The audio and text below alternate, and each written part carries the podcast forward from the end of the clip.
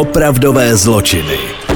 Zdravíme všechny správné zločinožrouty. Ahoj, ahoj a dnešní den je pro nás hodně speciální, protože je to přesně stá epizoda našeho podcastu Opravdu zločiny. To je hustý, co? No, my si, já, si, já si pamatuju, jak jsme se tenkrát o tom bavili, když jsme začínali a ty si řekla větu, hele víš co, až jich třeba těch dílů prostě bude 100, tak a mluvila si o něčem dál a já říkám, ty byla 100 dílů, jako pum. No, každopádně to vede k tomu, že vám všem strašně moc děkujem, protože jsme nikdy nečekali, že z něčeho, co nás jako baví a co jsme si jako zkusili v podstatě jako natočit s tím, že tak my to děláme pro tu zábavu pořád, protože prachy už jsme tady řešili, nechcem žádný Patreony, ani žádný prostě kafíčka, děláme to prostě proto, že nás to baví a že z toho vzejde takhle skvělá komunita, jako jste vy, je prostě strašně boží. Jako bude to takový kliše, ale opravdu jsme nečekali, že to bude mít tak rychleji spát a že vás bude tolik a že budete tak skvělí a že vás to bude bavit, to, co děláme. A hlavně teda, eh, že se nás jako zastáváte a že... To mě vždycky dojma úplně nám, jako, že jste jako věrný hrozně té naší komunitě. To, to, to je za mě hrozně v dnešním světě, kdy každý je schopný jenom nějaký hejtů a, a blbostí a tak, tak uh, já jsem, já jsem dojata na začátku, to jsme ještě nezačali, tak je to prostě strašně krásný, jak při nás jako stojíte a že nedáte na nějaký kopie levný, který nás parodujou a který se pokoušejí uh, dělat to, co my a že, že jste prostě s náma. Tak. A světový mír, přátelé. Jste prostě hrozně mír. věrní, to je hrozně hezký, takže vám za to opravdu moc jo. děkujeme. Všechno čteme, ovšem víme, snažíme se, jo. že, jako aby to nevypadalo, že třeba, když vám někomu neodepíšeme, takže vás jako ignorujeme nebo tak, ale někdy se to tak jako sejde. Vši, ovšem víme všechno. A jestli zjistíme, že máte někde nějaký jiný holky, já vám dám. tak jsme spolu skončili. Tak vám právě nedá už. A když už jsme u toho ovšem víme, jo, tak já jsem měla teď na natáčení a normálně jsem zažila hrozně divnou věc. Jel přede mnou pán eh, v nějakým starším červeném autě. A my jsme za sebou zastavili na semaforech a tak je normální mít v autě kameru, že jo? Když jedete, tak mm. prostě může se to hodit pro nějakou pojistku a tak dál. A normálně jsem jako ho dojela a teď koukám, že normálně na té kameře, jaký má na tom předním v okně, vidím, jako, jak ho jako dojíždím. Že ta kamera mu mířila jako dozadu. Aha. A já si říkám, že ale to je jako hrozně takový jako schizo. No tak my, jak jsme pošáhný všichni, že jo, tak já si říkám, no to je teda skvělý, takže kdybych chtěla páchat nějaký zločin, nebo bych třeba vezla v autě někoho, koho bych jako víc neměla. Tak je to, tak je to natočený. No. Já musím říct, že včera jsem zjistila, jak jsem paranoidní, byli jsme se psem venku asi o půl jedné ráno. A pro mě prostě každý, kdo je po zákazu vycházení bez psa venku, je prostě podezřelý. Komu zabít pes my jsme, a my jsme šli a já jsem to mě by se fakt jako krve nedořezal. Tam třeba seděl borec a měl nějakýho psa velkýho. A já úplně pojď na druhou stranu, ten bez je bez tak na volno a ten pán tady čeká na nějakou předávku drog a když ho uvidíme, tak na nás pošle toho psa. Takže ano, i toto nám letoš, eh, loňský rok dál, že jsme tak hezky paranoidní. No je jako pravda, že uh, je to teď jako těžký pro, nás všechny jako přežít v tom světě. Uh, Ale zvládáme to. A píšete nám jako příběhy samozřejmě. Uh, po našem posledním díle s vašima příběhama tak vždycky přijde smrštinových, jenom prosím, uh, když byste to přeslechli třeba v minulém díle, tak posílíte to na ten e-mail. My to čtem, na ty maily neodpovídáme, protože tam většinou chodí jenom ty příběhy, ale všechny reflektujeme, všechny ukládáme. A protože na těch Instagramech, jak nám chodí těch zpráv fakt jako strašně moc, tak ten příběh váš jako postrácíme. Mm-hmm. Takže prosíme uh, na e-mail. A nemůžete Luce přímo zavolat a převyprávět jí to a na to pak nějak tady. Jistě. Uděláme si takovou telefonní linku a tam já budu non-stop a vy budete vyprávět, co vás trápí. To bude skvělý. A můžu jenom ještě na, na začátek, než budem povídat, já mám jeden tip. No. Viděla jsem, já jsem ti to nahrávala tenkrát v Vlasovce, je to na HBO a jmenuje se to Mm, hm, hm.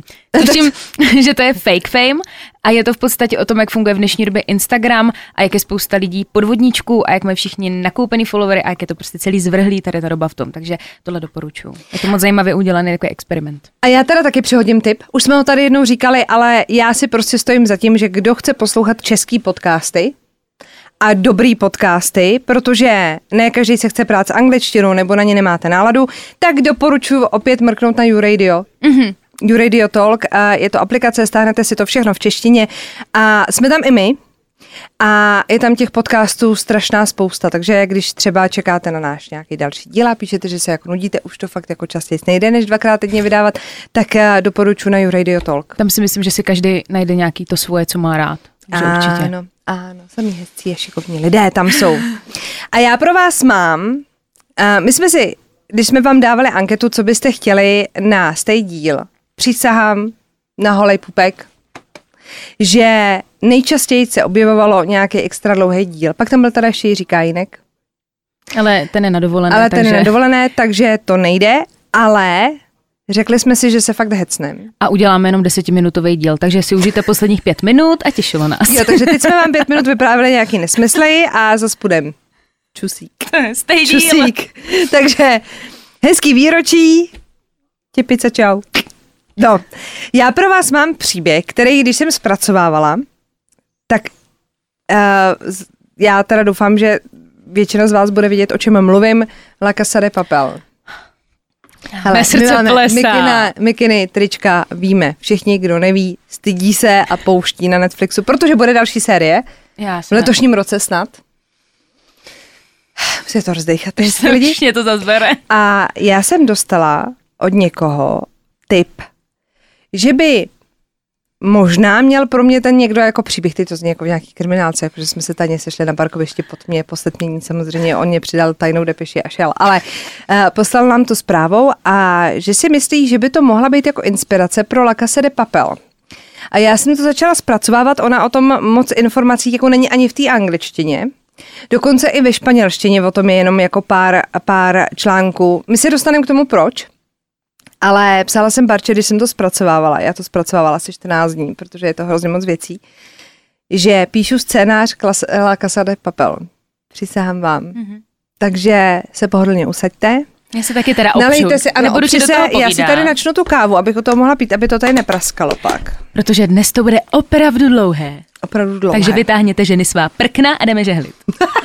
Anebo taky kočárky a jdeme na procházku. Vy, co běháte, možná bych to nesměřovala k tomu, že musíte celý ten díl vydržet při běhu, abyste nám pak někde neumřeli, protože pak zjistíte, že najednou jste objeli 25 kilometrů. Uh, jdeme na to. Jste připravený? Kam čumíš? Nervozně je ta petla je za mnou. Tak zase. Taky podej, to je moje pitíčko. Když už jsme u toho, proč nás vlastně to, že by nám třeba někdo poslal nějaký závoz pití nebo kávy, kdyby se nám třeba hodilo, sledovala- vody. No, a nebo kdyby nás poslouchal někdo třeba, kdo vlastní kavárnu, Protože naše spotřeba kávy Ano, je neskutečná za ten víkend vždycky. Tak já to, se to snažím tady nějak, já abych nedělala tady reklamu, počkejte, já to někam postavím. Nebo že já jsem manták, to je profesionálně připravený tohle. To je voda z Takže. alpského pramene. Tak, Ano, jste usazení pohodlně, uh, děti zavřený v pokojíčkách nebo spinkající, partneři vyslaný, jsem chtěla říct na pivo, to asi ne. tak, jdeme na to. 13. leden 2006. 13 hodin 38 minut. Policie dostává telefonické hlášení, že došlo k přepadení banky v San Isidro, severně od Buenos Aires. V tu chvíli policie vybíhá z budovy, sedá do aut a míří co nejrychleji k dvoupatrové budově Banco Rio. K úlevě všech zasahujících policistů jsou zloději ještě v budově. To znamená, že je jako šance, že je dostanou a je s čím pracovat. Mm-hmm. Kdyby zdrhli, je to problém. Takže policie okamžitě začala budovu obkličovat a vyčkávat. Po chvíli hlavním vchodem vyšel člen ochranky banky.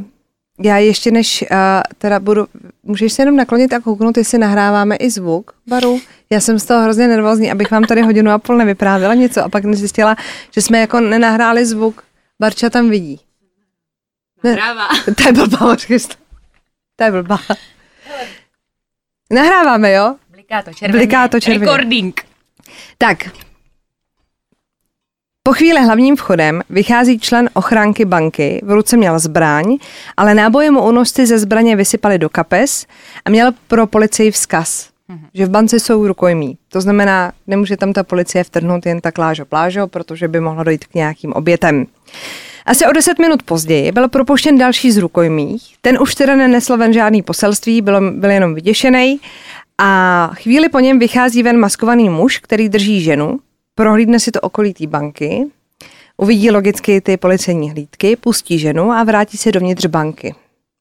Takže policie začala vyslýchat propuštěný, To znamená to hlídače, rukojmí a tu ženu, která byla taky rukojmí. Mm-hmm. Dobře? Podle propuštěných rukojmích bylo v budově pět lidí v různých převlecích, kteří uvnitř drží, uvnitř drží 23 uh, dalších jakoby, lidí, kteří v té době byli v bance. Policii se podařilo navázat kontakt s únosci, byl telefonický. Dobře. Komunikovali s někým, kdo si říkal Walter. Ten odmítnul opustit budovu, dokud sami nebudou chtít. A protože drží 23 lidí, měla by si policie rozmyslet, jak bude postupovat, aby nedošlo na Ramalo. Ramalo byla bankovní loupež, která se odehrála pár let předtím a taky se k ní dostaneme. Mm-hmm. Abyste to měli v kompletu. Lupiči prostě evidentně nepodcenili přípravu. Taky se spekulovalo nad tím, že když Walter mluvil, že mohl možná absolvovat herecký kurz, že se jako nedalo úplně přesně specifikovat, uh, jako jaký má přízvuk. Že to znělo, jako kdyby měl třeba, já teda nevím proč, ale v těch třech zdrojích nebo dvou, kterých se mi podařilo najít, bylo, že měl v puse jako mince. Jakože, aby, aby jako mluvil trošku jinak. Já bych to změnilo třeba ten přízvuk. Mm. Asi. Takže to byla taková jako spekulace, jo. A když teda došlo k oplíčení, eh, opli, op, oplíčení, obklíčení té banky, tak se to rychle rozneslo, takže během chvilky tam eh, byla nejenom policie, ale taky novináři. Kdo mohl, tak dorazil na místo. O záběry v televizi sledoval celý národ ve velkým napětí. Po šesti hodinách už to napětí ale stoupalo a telefon zazvonil znovu. Opět to byl Walter. Prej mají všichni hlad a bylo by dobrý objednat jim do banky nějakou tu pizzu. Z telefonu bylo slyšet, jak Walter, který mu policie přezdívala muž v šedém obleku a další lidi uvnitř zpívají Happy Birthday, zaměstnanci banky, který ten den teda zatím neměl moc důvodu k oslavě. K objednávce a doručení pici došlo zhruba o půl čtvrté odpoledne, poté se tři hodiny nepovedlo Voltra kontaktovat a policie nervózně čekala. Nakonec ale kolem 19. hodiny řekli, už to stačilo, nebudeme čekat. A zásahové jednotky vtrhly do banky v nejistotě, co je čeká uvnitř. A teď ty lidi to sledovali u těch televizí a všichni jako čekali, co se bude dít. Nedošlo ale k žádný přestřelce, žádný potyčce, policajti totiž našli uvnitř jenom rukojmí. V hale, v mezipatře, v konferenční místnosti, všude. Byli tam všichni bez jediného škrábance, ale nebyl tam jediný lupič. Takže policie začala řešit, kudy se teda dostali ven a hlavně se ukázalo, že nemířili na peníze z pokladen, jak se předpokládalo. Taková ta klasika, že přijdete a řeknete, mám zbraň, dej mi prachy. Jasně. V podzemí banky se totiž nacházely bezpečnostní schránky a ty skrývaly ten pravý poklad, protože Argentinci v té době nevěřili bankám. A protože došlo ke kolapsu bankovního národního systému v roce 2001, tomu kolapsu se říká Koraito, a ty peníze v tu dobu ztratili na hodnotě. Takže lidi těm bankám nevěřili a právě uschovávali ne tak peníze, ale spíš jako šperky a různé jako cený předměty tady v těch bezpečnostních skřínkách v té době. Bylo to pro ně prostě lepší, než mít prachy na bankovním účtu.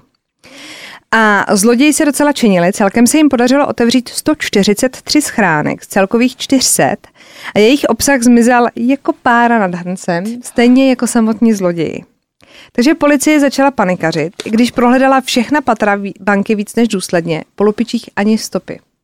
Banka má přitom jen dva východy a oba byly od začátku obklíčeny. Všechna okna v budově zůstala neporušená.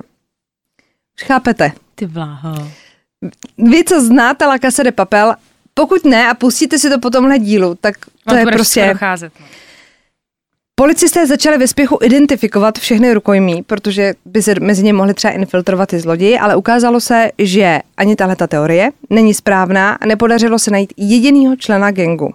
Všichni prostě jenom tak zmizeli, zůstalo po nich jenom pár věcí. Detektivové našli baterii, nástroj, o kterým se domnívali, že byl použit k rozbití těch eh, bankovních uh, schránek, mm-hmm. těch bezpečnostních schránek, řadu maket zbraní, uhledně položených na podlaze a poznámku připevněnou na zeď nad těma zbraněma.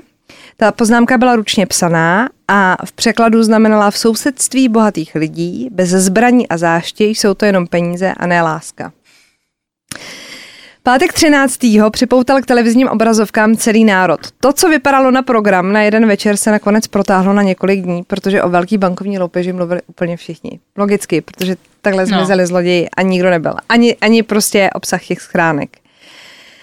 Všechno to začalo Fernandem Arauchem. Araucho měl bláznivý nápad a sdílel ho se svým přítelem Sebastianem Garcio Bolstrem. A i v tu chvíli, kdy začali plánovat, jak přepadnou banku, tak důležitou roli sehrál rok 2000 a právě ta bankovní loupež v Ramalu, nebo v Ramaju, kde se to právě zvrhlo. Já to pak dopodrobná jako proberu, ale tam to právě nevyšlo úplně bez obětí.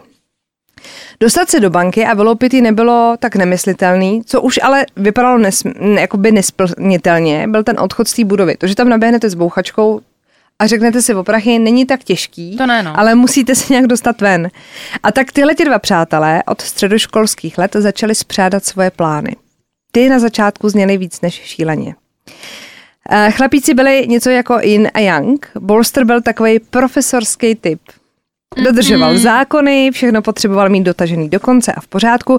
Naopak Araucho byl tak trochu neřízená střela, živil se opravama skutru a motorek a občas si ve volném čase dělal návrhy vrtulníků, který si chtěl sestavit na své zahradě. Takže byl takový trošku vystřelený, ale evidentně byl jako šikovný na nějaké jako technické věci. A byl to právě Araucho, který nenechal nápad bankovní loupeže upadnout v zapomnění a přípravy nepodceňoval. Kromě pěstování marihuany v podkroví svého domu sledoval filmy o bankovních loupežích. Dobrý i špatný, protože i z těch horších se dalo poučit a neopakovat chyby filmových zlodějů. Postupně přidali i dokumenty a plán začal dostávat konkrétní obrysy. Během plánování se choval jako skutečně filmový zloděj na úrovni. Poslouchal Mozarta, Beethovena, ale třeba i The Clash a jejich song Bankrubber, což je prostě hrozně vtipný. Bolster, uh, Bolster byla díky své povaze trochu zdrženlivější. V době plánování měl svoji práci, byl dokonce i vyhlášený zaměstnancem měsíce. Ty bláho. Takže takový inkoustík trošku. Věděl, že taková bankovní loupež není nic moc jednoduchýho. Nakonec se ale rozhodl do té loupeže jít a měl k tomu svoje osobní důvody. Chtěl se pomstít finanční instituci. Jak jeho otec, tak i jeho dědeček eh, dle jeho slov tvrdě pracovali. A pak, když došlo k nehodě nebo havárii, banky peníze nevyplácely a za to je teď čas zaplatit. Mhm. Měl ale jedinou, jedinou podmínku, nikdo neutrpí žádný zranění a nepůjdou do banky ozbrojení, aby se to jako nezvrhlo, kdyby mhm. náhodou. Teď mám pro vás teda popis toho plánování. Jste připravený, doufám. Yes. Konečně teda mohl Araujo uplatnit svoje zkušenosti, který dlouhý týdny u těch filmů sbíral a rozhodl se nedržet při zemi, eh, chtěl zamířit spíš pod ní, protože Buenos Aires je kvůli častým bouřím podtunelovaný, aby ta voda měla kudy odtíkat do moře. Mm-hmm. A to hodlal Araucho při ďábelském plánu využít a chtěl najít ten, který byl nejblíž bance a zmizet. Co ale chlapíky trápilo a zdálo se jako dost velký problém byl alarm, kterým je ta banka chráněná, když je zavřená. Takže jim bylo jasný, že ho neobejdou a musí tam nakráčet za bílýho dne, když je banka otevřená. Mm-hmm. Aby mohli z banky utíct, bylo potřeba odvíst pozornost a najít někoho, kdo bude umět kopat. Rychle a efektivně. Takže nastal čas oslovit další komplice a sestavit bankovní Dream Team tak jsem to nazvala. Nakonec se přes pár kontaktů dostali k chlapíkovi, který mu všichni říkali dok jako doktor, a jeho spolupracovníka Rubena Alberta de la Torre. A všichni ty novináři, co o tom psali, jim říkali Dok a Beto, abyste věděli, jo? Takže Dok a Beto se přidali jako další. Oba chlapíci byli kdysi členy Superbandy, což byla vyhlášená skupina, která terorizovala Argentinu v 80. a 90. letech a dokonce se nebála ani útočit na policii samotnou. Nicméně, jak začali chlapíci jako stárnout, tak už jako nechtěli mít mm-hmm. takových problémů a už, už se tak jako chystali do důchodečku. Bolstra ale dvojice eh, lehce znervozňovala, protože přece jenom měli nějakou jako historii a trošku se bál, aby se to jako nezvrhlo. A tak se rozhodl eh, tu nejdůležitější část unikového plánu províst sám. Po nocích jezdil k pláži Peru, kde zaparkoval, vydal se na Rio de Plata, de la Plata, kam ustil jeden z těch otokových kanálů a noc co noc procházel kanálem půl hodiny až k místu, který bylo nejblíž bance a tam kopal hydraulickou lopatou. Kopal vytrvale celých šest měsíců. Jeho manželka se ho prý na jeho noční výlety nikdy neptala, že si prej myslela, že má prostě milenku. Důležitější než jenom kopat bylo ale údajně správně spočítat úhel kopání. Takže že kdyby ho špatně jako spočítal, tak by se taky mohl prokopat k někomu domů, místo do té banky, logicky. A matematika mu šla, takže já jsem našla i návod, jak to počítal. A protože všichni víme, že my dvě jsme absolventky matfizu, tak jsem se rozhodla, že se do toho nebudu moc spouštět, jo. Prostě pomocí vodováhy, kterou spouštěl tím kanálem, dokud jako nezasáhla to dno a měřením vzdálenosti kanálu od banky, mě to zní trošku jako Pythagorova věta, jo, tak došel k výsledku, že úhel kopání musí mít 69 stupňů. Jo? Mm-hmm. A Teď si vemte, že kopete teda dlouho a teď vlastně nevíte, jak to jako dopadne, ale musíte do toho investovat. To není jako, že se večer sejdete, dáte si jako drink a řeknete si zítra uděláme prostě El Paso nějaký, ale že se fakt jako chystáte a evidentně jeho už to pomalu stálo manželství, protože když po nocích někam chodí a neřekne kam, tak je to trošku podezřelější. Takže pokud vám třeba váš muž chodí někam pryč, večer třeba chodí kopat. Hm? Lepší ale jak milenka. Tak, Říká se ale, že Bolster použil pro počty uh, jakoby jejich lupu, loupež bezpečnostních schránek z roku 1996, že aby si jako spočítal, jaká je motivace a kolik na to můžou vydělat. Uh-huh. Jo? Že v roce 1996 vykradli zloději banku, otevřeli 167 boxů a celkově zboží v hodnotě 25 milionů dolarů. Podle tohoto vzorce s ohledem na určitou inflaci by teda 400 boxů v Banko Rio mohlo vynést až 60 milionů dolarů. Mm-hmm. S tím do toho šli. Ale do začátku potřebovali peníze, i ty, který natržel při prodeji auta, brzy došli, takže se nedalo nic dělat a museli sehnat investora. A dok, čili doktor, hned věděl, za kým mít. Luis Mario Vitete Sejanes, což byl známý zlodějíček, který dostal přezdívku Spider-Man Buenos Aires. Měl prachy, zkušenosti a dokázal se dostat do jakýkoliv budovy. V 90. letech si tak přišel na velký mění díky vykrádání bytů. A policie ho svýho času nenáviděla, protože ji velice dlouho unikal. Pak ho teda chytili, on si odseděl nějaký jako roky, ale když ho chtěli jako zlanařit do bankovní loupeže, tak už byl k mání, stejně jako jeho šrajtoflička nabitá prachama. No a protože se odebral do zlodějského důchodu, tak se rozhodl, že si tak jako trošku se obnoví ty svoje jako zkušenosti.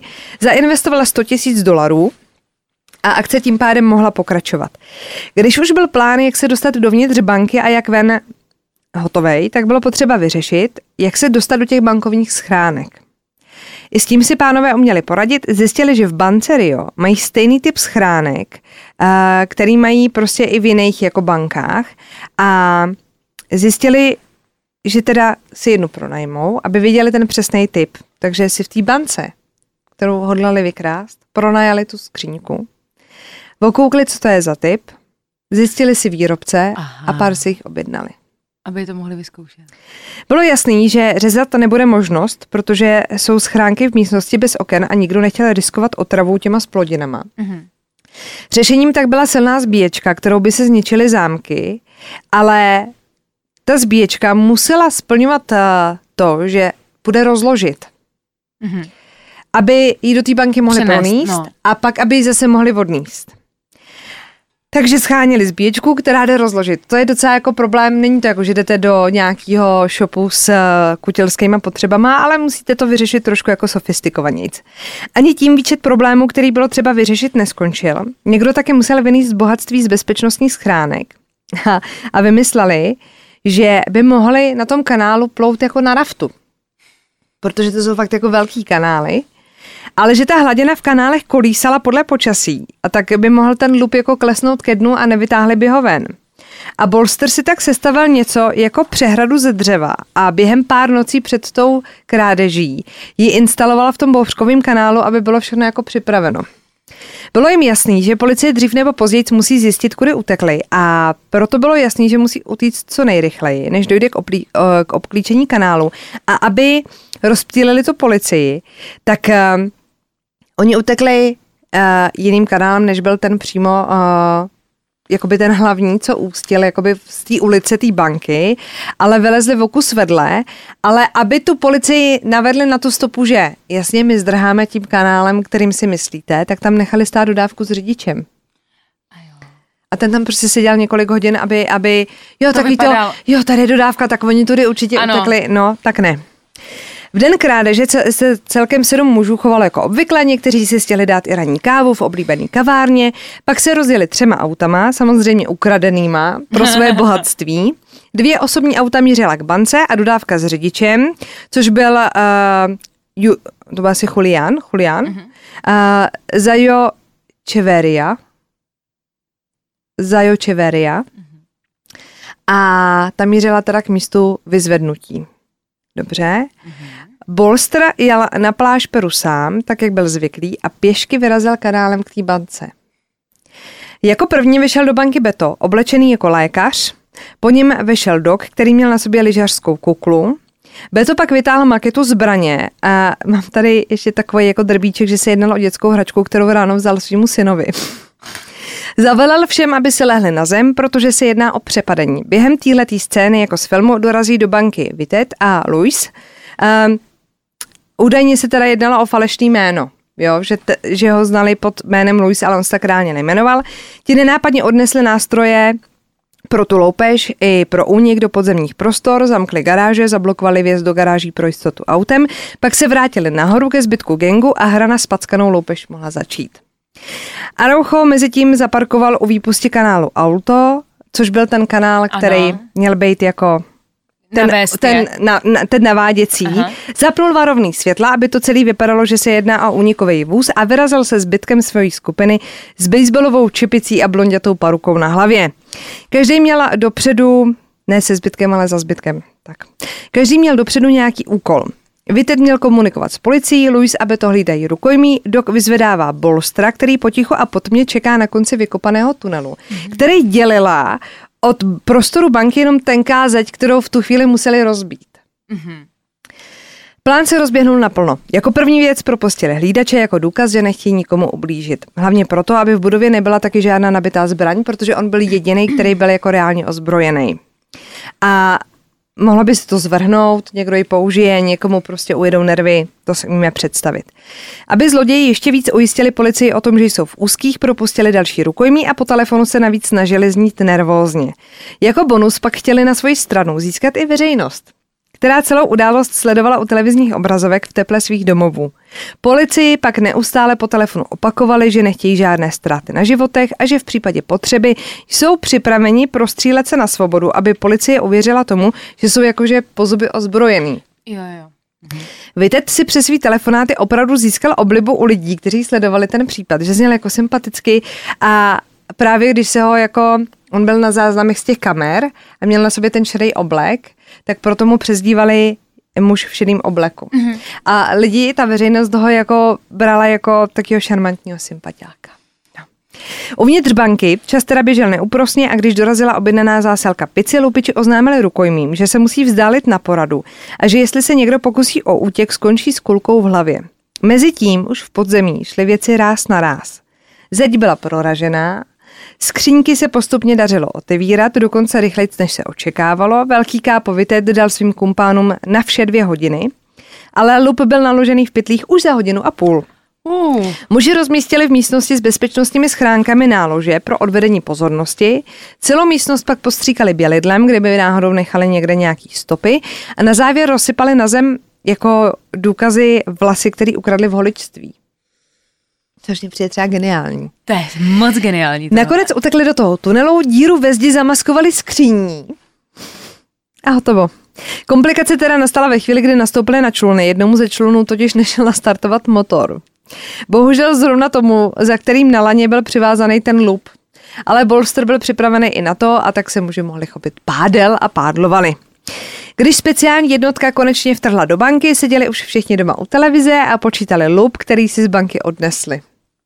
A i když policie zkoušela předvídat a zásah vypustila do televize až po půl hodině, přestože televize tvrdili, že se teda jedná o přímý přenos, tak lupiči už byli v tu dobu doma a sledovali to pěkně v pohodlí a policie to pouštěla později, aby jako, kdyby ty lupiči koukali na televizi, tak aby ne, neodkryli ty karty, že tam zrovna jdou. O den později Bolster vypustil další falešnou stopu, schromáždil totiž kreditní karty, které ukradli ze schránek i od těch rukojmích a rozházeli v uličkách daleko od místa, kudy z banky utekli.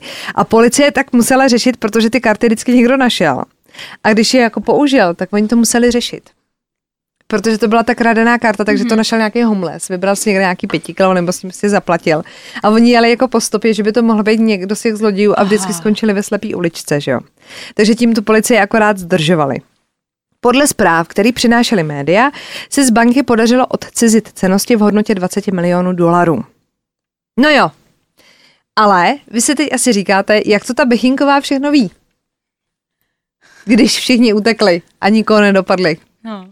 Tak prosím vás, Bechinková to ví proto, že nastoupila na scénu ženská. Oni je, fa- Oni je fakt chytli, jo. tak poslouchejte. Beto de la Torre měl manželku, kterou bohužel často podváděl. Když se po loupeži v bance vrátil domů se svým podílem, se před manželkou Elišiou nějak netajil. A protože Elišia byla žena činu, která se chtěla manželovi prostě pomstít, tak část lupu sebrala. Podezřívala totiž manžela, že si chce lup schovat a pak ho utratit s nějakou další milenkou. Takže se začali hádat a celý manžel, eh, manželský konflikt skončil na policii, kam Alicia přišla svého muže prostě ne, prásknout. to neudělala. Jo, jo, chápete to, že spácháte takovýhle zločin, par excellence, pane bože, Takový... klobouček a přijde frérka, no tak ty prostě si někde jako, no dobře.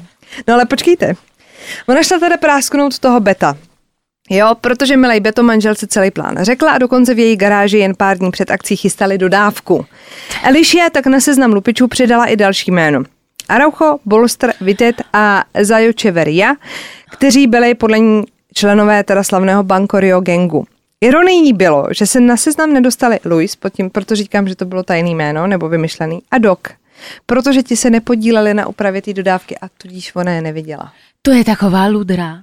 Jakože soudní všechny proces, soudní proces začal v únoru 2010. Před soudem stanulo na 600 svědků. Od zaměstnanců banky přes rukojmí experty z řad policie až po náhodné svědky. Roli hrálo celkem 200 důkazních prvků, otisky prstů, záznamy z kamer, telefonní hovory a fotky z místa. A já teď uh, mám to rozdělený jakoby povídáním jako o každým z nich. Začneme tím betem. V rozhovoru z roku 2015 Alicia požádala ostatní členy gengu o odpuštění. Chtěla prý celou dobu potrestat jen beta. Mm, Na druhou stranu o zločinu byly napsány hned tři knihy. A kdyby nezasáhla žádlivost jedné ženy, mohla být loupež dodnes tajemstvím. A pánové svým činem dokonce inspirovali filmaře, kteří se rozhodli o povedené loupeži natočit film. Sám Beto si v něm zahrál roli policisty, který má odvádět herce, který ho stvárňuje a je na to náležitě pišný. Sám tvrdí, že ze všech věcí, které kdy udělala, loupež byla jednou z těch nejlepších. Co je ale zajímavější, když policie uh, pozatýkala Beta, vytetého Bolstra, uh, Zajočeveriu a Araucha, našla jenom malou část lupu. I na to se novináři ptali a Beto řekl, že při zatýkání dostal ránu do hlavy a nic se nepamatuje. V době psaní uh, knih a v době uh, psaní toho článku, který je mimochodem z konce loňského roku, to znamená konce roku 2020, měl by to obchod s mobilními telefony. Podílel se na třech knihách. Uh, Robbery of, uh, Robbery of the, the Century, nebo of the Century, The mm-hmm. Secret History. Pak uh, Louis Vitet, muž v šedém obleku, se jmenuje mm-hmm. ta třetí. A tohle jsem si napsala tak hezky, že vůbec nevím, co to znamená. Without arms or grudges, jo, mm-hmm. without arms or grudges. Tak. Uh, co se týká Luise Viteteho, tak uh, ten se u soudu rozhodl využít mezery v zákoně, protože v době soudu nebyl argentinským státním příslušníkem a měl proto nárok na snížení trestu na polovinu, pokud ovšem dobrovolně opustí zemi a nikdy se do ní nevrátí. Takže v roce 2013 odletěl do Uruguaje, kde si odseděl pouhé čtyři roky za mřížemi a byl volný. Odstěhoval se do San José de Mayo, kde vyrůstal jako dítě, oženil se s mladší partnerkou, která mu porodila syna a otevřel si klenotnictví s názvem Green Emerald. Kde vzal ty klenoty na ten začátek? Ze svých zlodějských dob si odnesl jen to nejlepší. Svůj obchod střeží hned několika kamerami. On tam sám říká tomu novinářovi, to víc, já to mám hlídaný, protože jsem prostě pořád zloděj. Takže jako ví, že jo. Uh, se zločinem prý díky moderním technologiím skončil, radši píše knihu. Překvapení. Stejně jako Beto dával rád rozhovory o loupeži, lákal tím potenciální zákazníky, kteří mohli u něj v obchodě vidět opravdového muže v šedém obleku. Uh, Zajo Čeveria měl přezdívku El Paisano, ve volném překladu to znamenalo něco jako vesničan. V roce 2005, když mu zavolal Beto, že pro něj má job, už byl prakticky v důchodu, údajně, jakože zlodějským, jo? Ale loupež banky je podle něj takým zlodějským Olympem. V rozhovoru pro magazín GQ v únoru 2020 prozradil, že studuje práva, zhubnul a jediný, čeho zpětně lituje, je, že se nedostal dovnitř banky, ale musel čekat v dodávce venku na své kumpány. Na druhou stranu eh, se chválí za výběr místa, kde zaparkoval. Bylo prej tak nenápadný, že tam mohlo stát celý dny a nikdo by se ho nevšiml. On a Luis Uruguayan při rozdělení kořisti dostali menší část, než, uh, což bylo jako domluvený, mm-hmm. protože se připojili k týmu o něco později. Zajočeveria ale nemá zájem budovat se na loupeži nějaký další mediální obraz, uh, žádný knihy nebo filmy, naopak ho pohoršuje, když chce někdo vidět fotky z té loupeže. Chce dokázat, že když jste zločinec, tak můžete přijít na druhou stranu barikády stejně jako on, takže on prostě studuje hmm. práva a chce jako ukázat, že i když máte kriminální minulost, můžete být čistý jako lilium. Ale i on teda stejně jako ostatní přiznává, že loupež byla uměleckým dílem. Což musíme ale uznat, že byla. To jako jo. Bolster odešel od soudu s nejnižším trestem 25 měsíců, odsouzen byl jen za pomoc při stavbě tunelu a až do roku 2019 tvrdil, že s loupeží neměl nic společného. V roce 2019 ale uplynula promlčecí lhůta a protože chtěl Bolster participovat na tvorbě filmu o celé loupeži, musel chtě nechtě s pravdou ven. Bavíme se prosím vás o, umlč, o umlčecí lhůtě podle tamních zákonů, jo, aby jsme jako neřešili, nevím, jak je to u nás s bankovními loupežemi a tady to úplně nejde.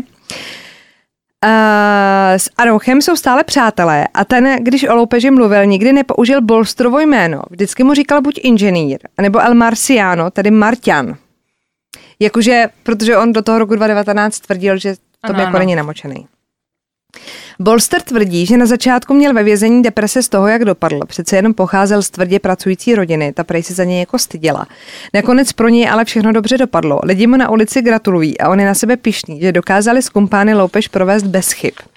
Skvělý. Film, který má vzniknout na motivy loupeže, má být víc kreativní, protože když by to natočili přesně podle toho, jak se to stalo, tak by to byl dokument a ne film a že prej jako ta pravda není tak záživná. Mm-hmm. Ale já, když jsem to jako četla, a když vám to vyprávím, tak mě to třeba záživný přijde. Mě to hrozně baví. Ale musí tam být nějaký asi okolní jako pletichy, jako Belej v tom, že jo, v La Casa. Fernando Araujo, eh, když plánoval celou tu akci, tak jí dal krycí název Donatello. Pokud si myslíte, že to je podle toho renesančního umělce, tak chyba lávky. Poněvadž Fernando miloval populární želvy Ninja, a protože i unikový plán zahrnoval tunely, ve kterých žili seriáloví želví hrdinové, tak nebylo nad čím přemýšlet. Mm, po propuštění na svobodu zdobí Fernandovo předloktí i nápis Donatello. To je ale hezký. To je milý. Já jsem vždycky milovala toho, toho zláče. Já jsem někdy želvy neviděla. No, tak já viděla párkrát, ale byla fakt jako malinkatá, ale... Ale vím, jak vypadali. Trháč se jmenoval. Já fakt vůbec nevím. Sexy muž v masce. No nic. I Fernando se rozhodl pro přihřátí svojí polívčičky u filmu. Čtyři roky pracoval na scénáři k filmu, časem k sobě přibral dva scénáristy a do filmu obsadil právě i svoje dva kolegy, Beta a Bolstra, o kterých jsme mluvili. Vitet uh, už práci nedostal, protože byl deportován z Argentiny. Nepřijal dokonce ani roli hlasu komentátora, že by jako nahrál jo, že by jako jeho mohla. hlas, že by mohla, ne, tak nechtěl. Nepřijal, jo. Fernando tvrdí, že do scénáře filmu, a teď se k tomu dostáváme, El Robo del Siglo, museli pár věcí přidat, jednak protože lupiči v reálu unikli a příběh tak neměl správně filmové vyvrcholení a jednak protože pak by přece jen točili dokument. Film vyšel 14. srpna 2020. To je na tom to nejzajímavější. Pod anglickým názvem The Haste of the Century. Já tam furt říkám to, říkám, to je The Century, že jo, ale bych to říkal The of the Century. A streamovací společnost Netflix pak uvedla seriál natočený podle této události, ale není to La Casa de Papel. A mě to našlo v češtině, mm-hmm. je to tam a jmenuje se to Velká loupež. Úplně mi to uniklo. Vůbec nevím, že tam něco takového je. Mně teda přijde, uh, hr, že jsem někde slyšela název toho filmu. To do, uh, jsem, The Haste of the Century. Jako no, jako že jsem to někde mhm. zahlídla, mm. přečetla, ale neviděla jsem ho. Tak to si můžete najít jako film, ten už je teda venku. Eh, předpokládám, že nějaká streamovací společnost to mít bude, když byly zavřený kina, tak oni to tak jako přeprodávají. Možná to i na tom Netflixu bude. Ale 100% teda Netflix mi našel Velkou loupež, což je jako miniseriál. Mm-hmm. Vůbec jsem to netušila. Ani jsem to neviděla doteď. A od dob loupeže se taky změnily reakce policie na podobné činy. Už teda nepředpokládají, že zloději vyjdou z budov obvyklými cestami, to znamená okná, dveře nebo otvorem ve zdi. A ke každému zásahu už mají při ruce taky mapy tunelů. A pozor, říkají tomu protokol muži v šedém obleku. To si dělají srandu, že až tak se to zapsalo, tady ta. A Banco Rio je pořád banka, akorát se teď jmenuje Santander Rio. To je co? Ty Strašně hustý to je. Mně to přijde hustý. hrozně podobně La Casa de Papel. Je. A i uh, neobjednali jsi tam taky tu pizzu tenkrát uh-huh. pro ty, že jo? Ano, ano. A, a ty jsi říkala ten dva, že ten jeden byl takový jak kdyby profesorek, takže ano. pro El Profesor a já jsem, a já jsem si to hledala. Berlínem. O La Casa. A oni tvrdí, ty tvůrci, že to není podle žádné skutečné události, ale nezlobte se na mě. Jako pardon. To ne. Teď jsme je podle mě trošku vyčápli teda. Jako myslím si, že nějaká úplně malinká inspirace tam bude 100%. No, ono protože... totiž o tom, uh, o té loupeži, není tolik jako vyčerpávajících jako informací. Našla jsem v podstatě dva jakoby větší články. Pak jsou jako v tamních novinách ve španělštině, ale není toho tolik. To je jako informace mm-hmm. o tom zločinu. A hledat si tady ty detaily, to už pak dá trošku víc práce, ale nebyl to evidentně takový šlágr, aby o tom jako, víš, že... Jo, aby o tom Španělé tam na to téma. No a já pro vás mám teda masakr v Ramalu, nebo já to čtu Ramalo, ale on to bude Ramaju, Ramaju asi jako španělský. To už neskončilo tak hezky, jo? Masakr v Ramaju. Nebo mý základy španělštiny mi velí čísto je, ale asi nás někdo zase potom opraví třeba.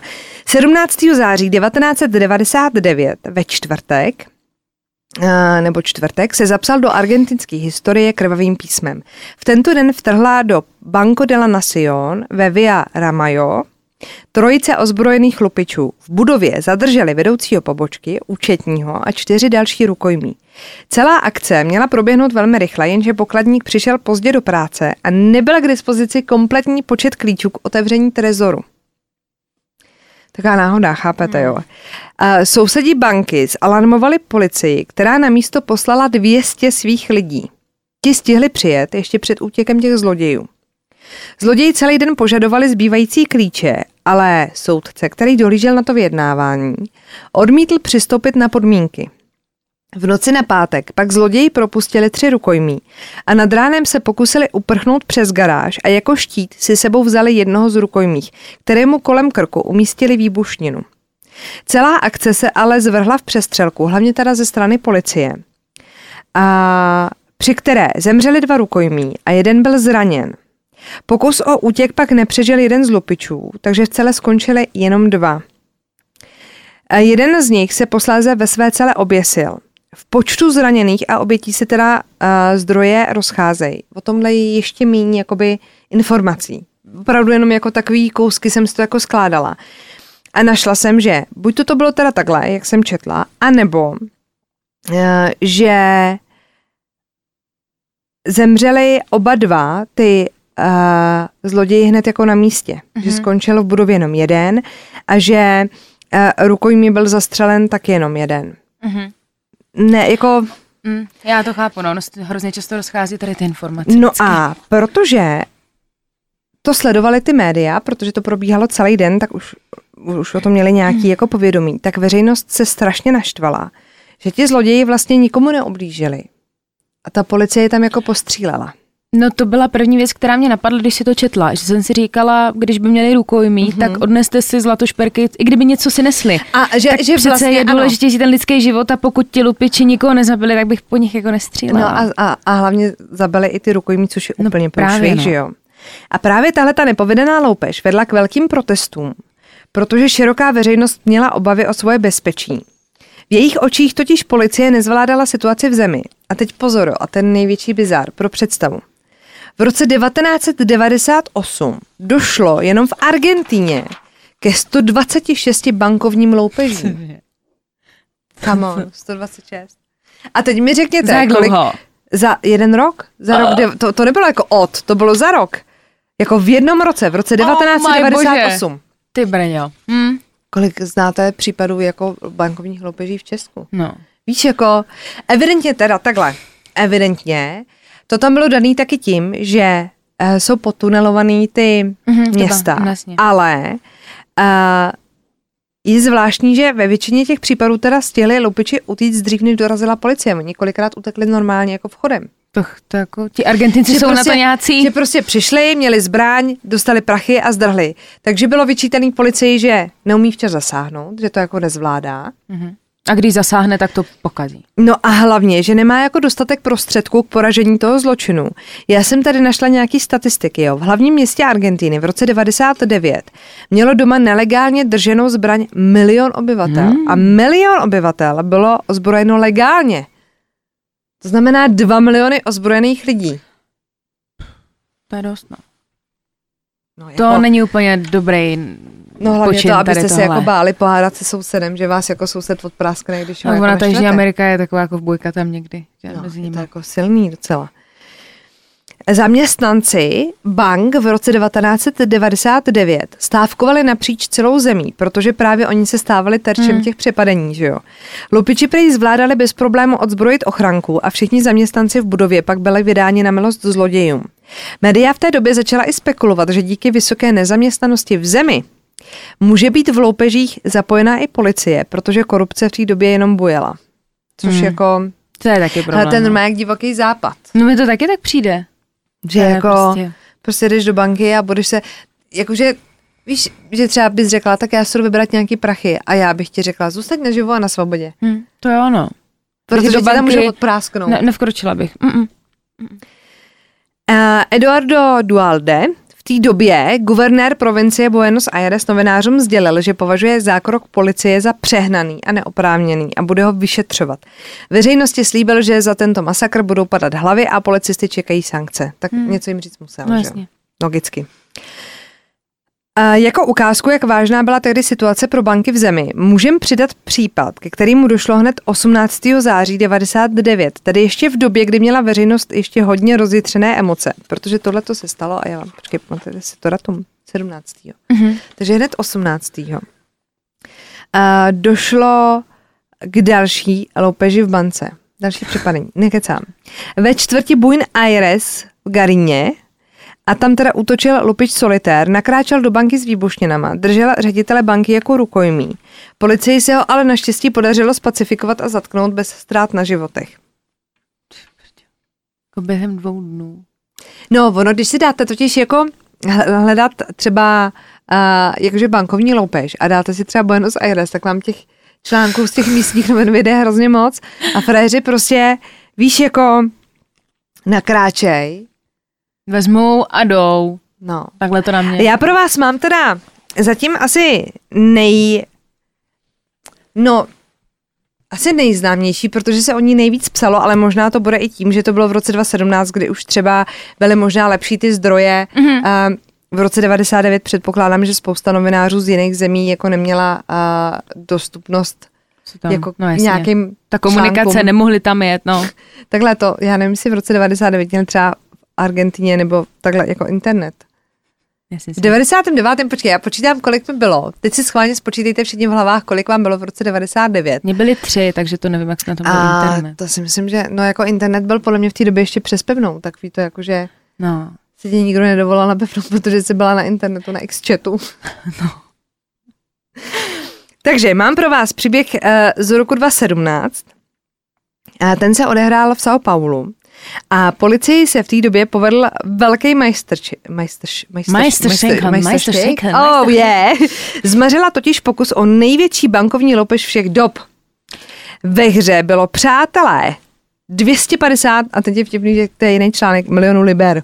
Takže si to musí pak přepočítat na dolary, mm-hmm. případně. A, který si chtěli lupiči z banky odníst A nebylo jich na to málo, bylo jich celkem 16. To je velká skupina. A do banky se chystali dostat tradá, tunelem. Tunelem. Gang si kvůli tomu pronajal nemovitost v sousedství, odkud ten tunel chtěli jako prokopat. Ten tunel byl nakonec dlouhý, pozor, 600 metrů.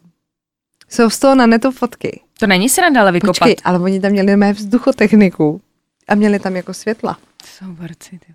Jako nebyly to spořivý letky, že by tam byly jako žádné spořivý, ale jako kupovali to evidentně dost dlouho. Já chápu, že jako v 16 lidech, jo, ale máte tam světla a vzduchotechniku. Halo, halo. Policie začala uh, vyšetřovat i ženu, která teda pronajímala tu nemovitost. A tam samozřejmě proběhly falešné identity, takže ona to pronajala někomu, kdo v reálu neexistoval, nebo Jo, tam byl jo. nějaký jako bílej kůň. K převozu lupu potom uh, chtěla použít skupina ukradený auta. Těch ještě než teda se pokusili eh, vykrást tu banku, tak jich stihla ukrást sedm. Taky není úplně málo, jako sedm aut. Měli ji schovaný ve skladišti, kde teda došlo k dopadení celého toho gengu. Podle vyšetřovatelů uh, byl vůdcem gengu 35-letý, to jsou jména, chápete, jako. Alceu Gomez Nogueira, třeba. Ten napomáhal i při krádeži, ke které došlo v roce 2017 v Paraguaji, poblíž hranice s Brazílií. Při vyjednávání tam tehdy došlo k vraždě policisty. Jen tak jako, abyste o něm měli představu. Nicméně většina zlodějů byla součástí PCC gangu, což je gang, který má po celé zemi 22 tisíc členů, což je docela rozšířená To- mafie, se kterou jo, se no. jako policie utkává. Takže 22 tisíc členů. A policie sledovala skupinu přes dva měsíce. Navíc si podezřívala, že muži měli něco společného i s loupeží v bance v roce 2011 v São Paulo. Jako řekla bych, že nejlepší uh, prací tady v těch zemích je být zaměstnaná v bance. Mhm. To chceš. A podle mě vám nedají ani zdravotní pojištění. Protože Jste ani v rizikový skupině. No, no nic, uh, k tomuhle jako je informací už víc. Jsou tam i ty fotky, jak ty frajeři leží, prostě leží 16 frajerů jako na podlaze. Já bych třeba neloupila banku v 16, to si pak vím si rozložit ten lup mezi 16 lidí. Já bych třeba kradla jenom s tebou.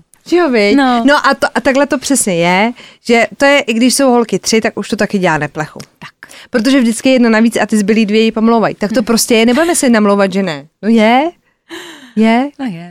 Kdyby jsme byli tři, tak ta třetí nám vrazí kudlo dozad. To já to úplně to vím. Takže se třetí prostě krás nebudem. Tečka. Já jsem se ještě v zádech, Já to byla židle, jenom, to byla jenom židle. No a jako doplněk tady mám teda, už úplně poslední doplněček, No. mám tady největší loupež v historii. Ever. Eva. A tohle to ti Brazilci teda překazili. Mhm. Dobrý. K tomu nedošlo a právě proto to mohla být jakoby největší jako loupež ever, ale tím, že k ní nedošlo, jsme tady posunuli sedák. Tak máš Tak další. Se nestala největší eh, světovou loupeží. Co bylo? No a to budete velice překvapený, protože když by, já nevím, jestli jsme koukala pod ruce, jo. Schválně si typněte, protože předpokládám, že neposloucháte sami, pokud to jak si můžete typnout stejně. Ve kterých zemi došlo k největší krádeži nebo k největšímu přepadení banky, nebo co se týká jako výše toho lupu. Nebavme se o žádných eh, obětech nebo prostě um, rukojmích a nebo době trvání. Bavme se o tom, kdo prostě odnesl nejvíc peněz z banky. A teď si schválně zkuste typnout jako zemi. Jakože v které zemi se to stalo, jo? Be- Já byla totiž, já to říkám proto, že jsem byla velice překvapená. Ty brďo. Tak to nevím. Ne, netroufa, tak, netroufám. Tak zkus, zkus, zkus prostě něco plácnout. Tak jestli jsi to jako nečekala, tak to asi nebude nějaká úplně vzkvétající země, ne? Nebo v Amerika třeba to asi nebude. Ale ta Amerika by mě taky napadla. Mě teda jako právě, mě napadla Amerika, ale tím, že říkáš, že by ti to nenapadlo, tak si spíš myslím, že to bude nějaký pofiderní stát, kde, to, a- kde to ekonomicky asi moc dobrý nebude. Tak přátelé, k největší loupeži došlo v Iráku. Cože? No a teď Tam ta mají fra- banky. Počkejte, a teď ta frajeřina. Za tu loupež nemohl nikdo jiný než diktátor Saddam Hussein. A teď listen to me. Ten před začátkem války v Iráku poslal do banky, do státní banky, tři ozbrojený vozy a svého syna. Ten v bance předložil dopis s žádostí o 920 milionů dolarů, že se jako chystá nějaký válečný konflikt, aby ty prachy nepadly do rukou nepřátelům. No, Ta banka to dala. mu dala ty peníze. Tak byl to diktátor. Nebyla to demokratická země. Takhle, pokud by náš prezident chtěl třeba takovýhle peníze, tak by mu asi nedali, protože to není diktátor. Má jiný vlastnosti, ale diktátor to naštěstí není. Chápeš to, že jsi senátor, diktátora, takhle na... Ty peníze už nikdo neviděl. A pozor. Dokonce i členové americké armády, kteří část peněz získali opravdu jako válečnou kořist, propadli při p- přepočítávání lupu tomu chtíči a pár set tisíc dolarů se tak nějak mělo ztratit. Tak to vás ale napadne, logicky ne. Jako že promiň. máte jako takových peněz, že se to ztratí a pošlete to domů. já být pohunek Sadama Husajna, tak já to tam naberu brutálně, to přepočítávat. No, tohle byly pohunci teda, uh, podle mě Saddam Hussein válka v Iráku, to byl Bush, možná ještě ne. Doufám, že nedostanu bídu. Myslím si, že jo. Ne. Ne, tak dobře jako zeměpis, mi jde evidentně dějepis, ale to si myslím... myslím si, že byl Bush.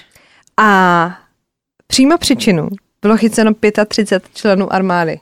Hej, představ si ten nádherný obraz toho, jak tam prostě letí. A ale tam já se jim ty nedivím. miliony, miliony, miliony a borci tam přepočítávají. Víš, viděl A jsem muži v černém, Kapciček, no jasně. tak, jak tam posílal ten pošťák v tom tomate, co Jo. otevřou ty dveře a on to stane nouči mě, tak asi takhle si to představuju. no, tak, tak, takhle se kradly peníze Takže vlastně to byla ale nej, nejhumálnější vlastně, nejhumálnější přebadení banky. Ty brďo. To byla taky podle mě nejhumánnější věc, kterou Saddam Hussein udělal. Ale, Jo, no. ale, ale eh, je teda fakt, že tady ty země jako Argentina, tak tam jsou v těch vysokých žebříčcích.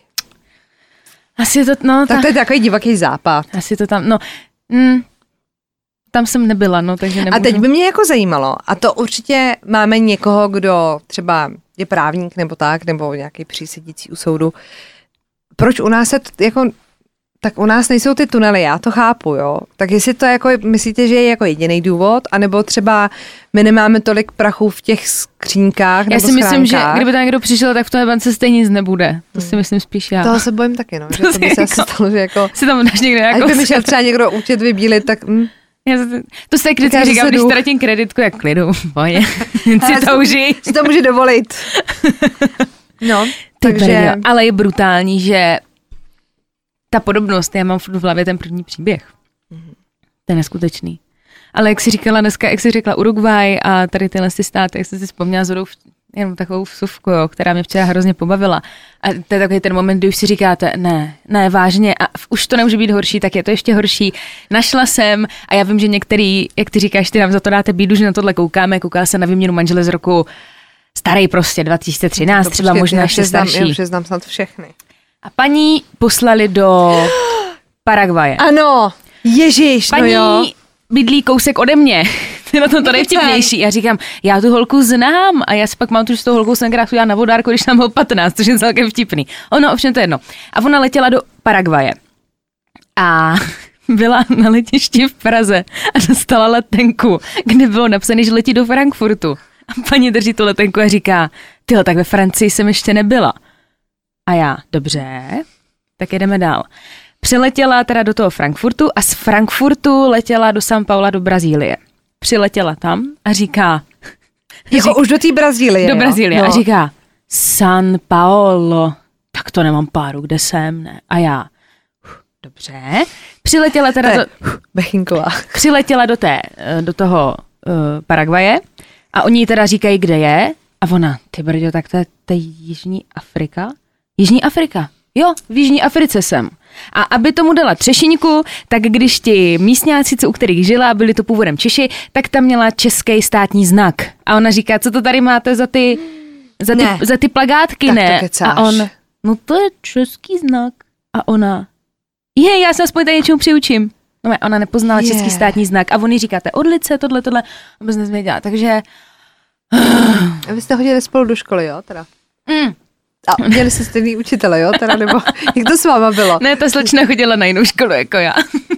Ty kráso. To mě jako Takhle. úplně, My se ne, my, Já vím, že my taky, hele, my taky plácneme, ale já jsem si přesně v ten moment řekla, ježiš, tak já nevím, No, co ale pod kamerou jako- plácneš, ale jako tam bylo tolik kiksů, že už jsem si říkala, holka, to nezachráníš, normálně, to nezachráníš. Takže tak.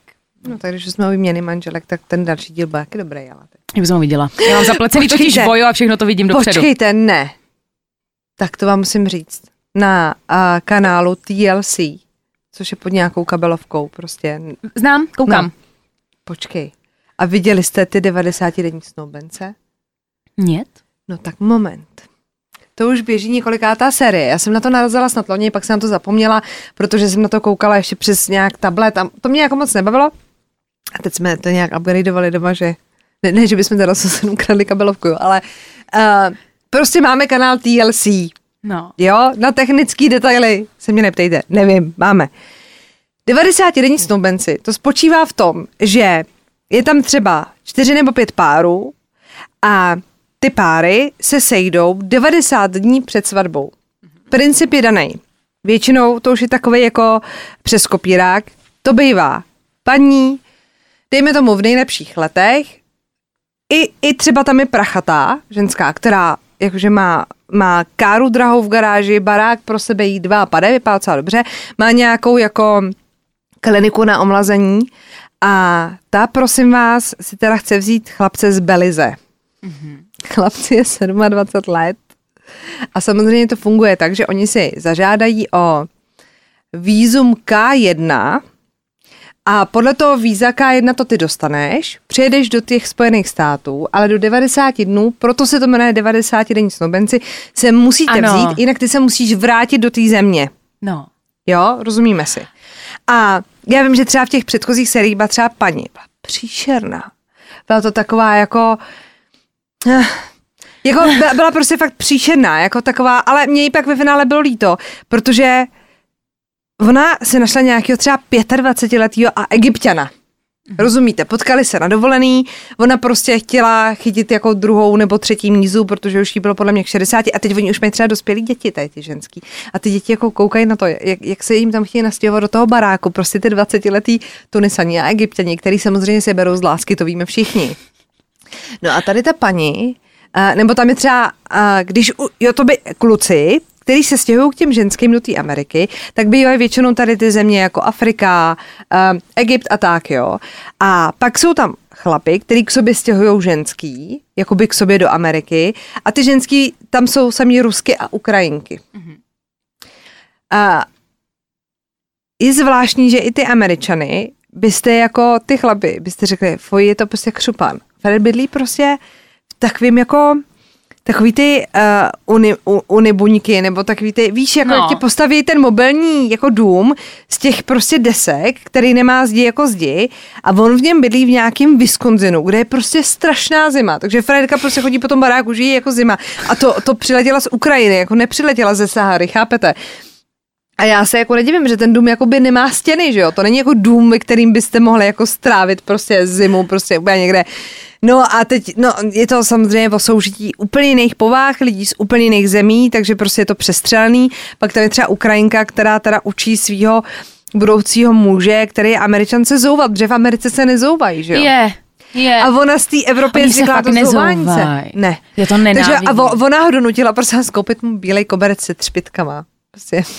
Takže já si, hele, teď jsem doma řešila, že nemáme už žádnou Tak takovou tohle- tohle vás zničí. dementní reality show Tohle a já si myslím, že tohle bude na A mě. paní, který je 52 let a má teda to fáro a má tu kliniku, tak prosím vás, její představení začíná tím, že paní má brýle, který svítí modrý světlo na ksicht.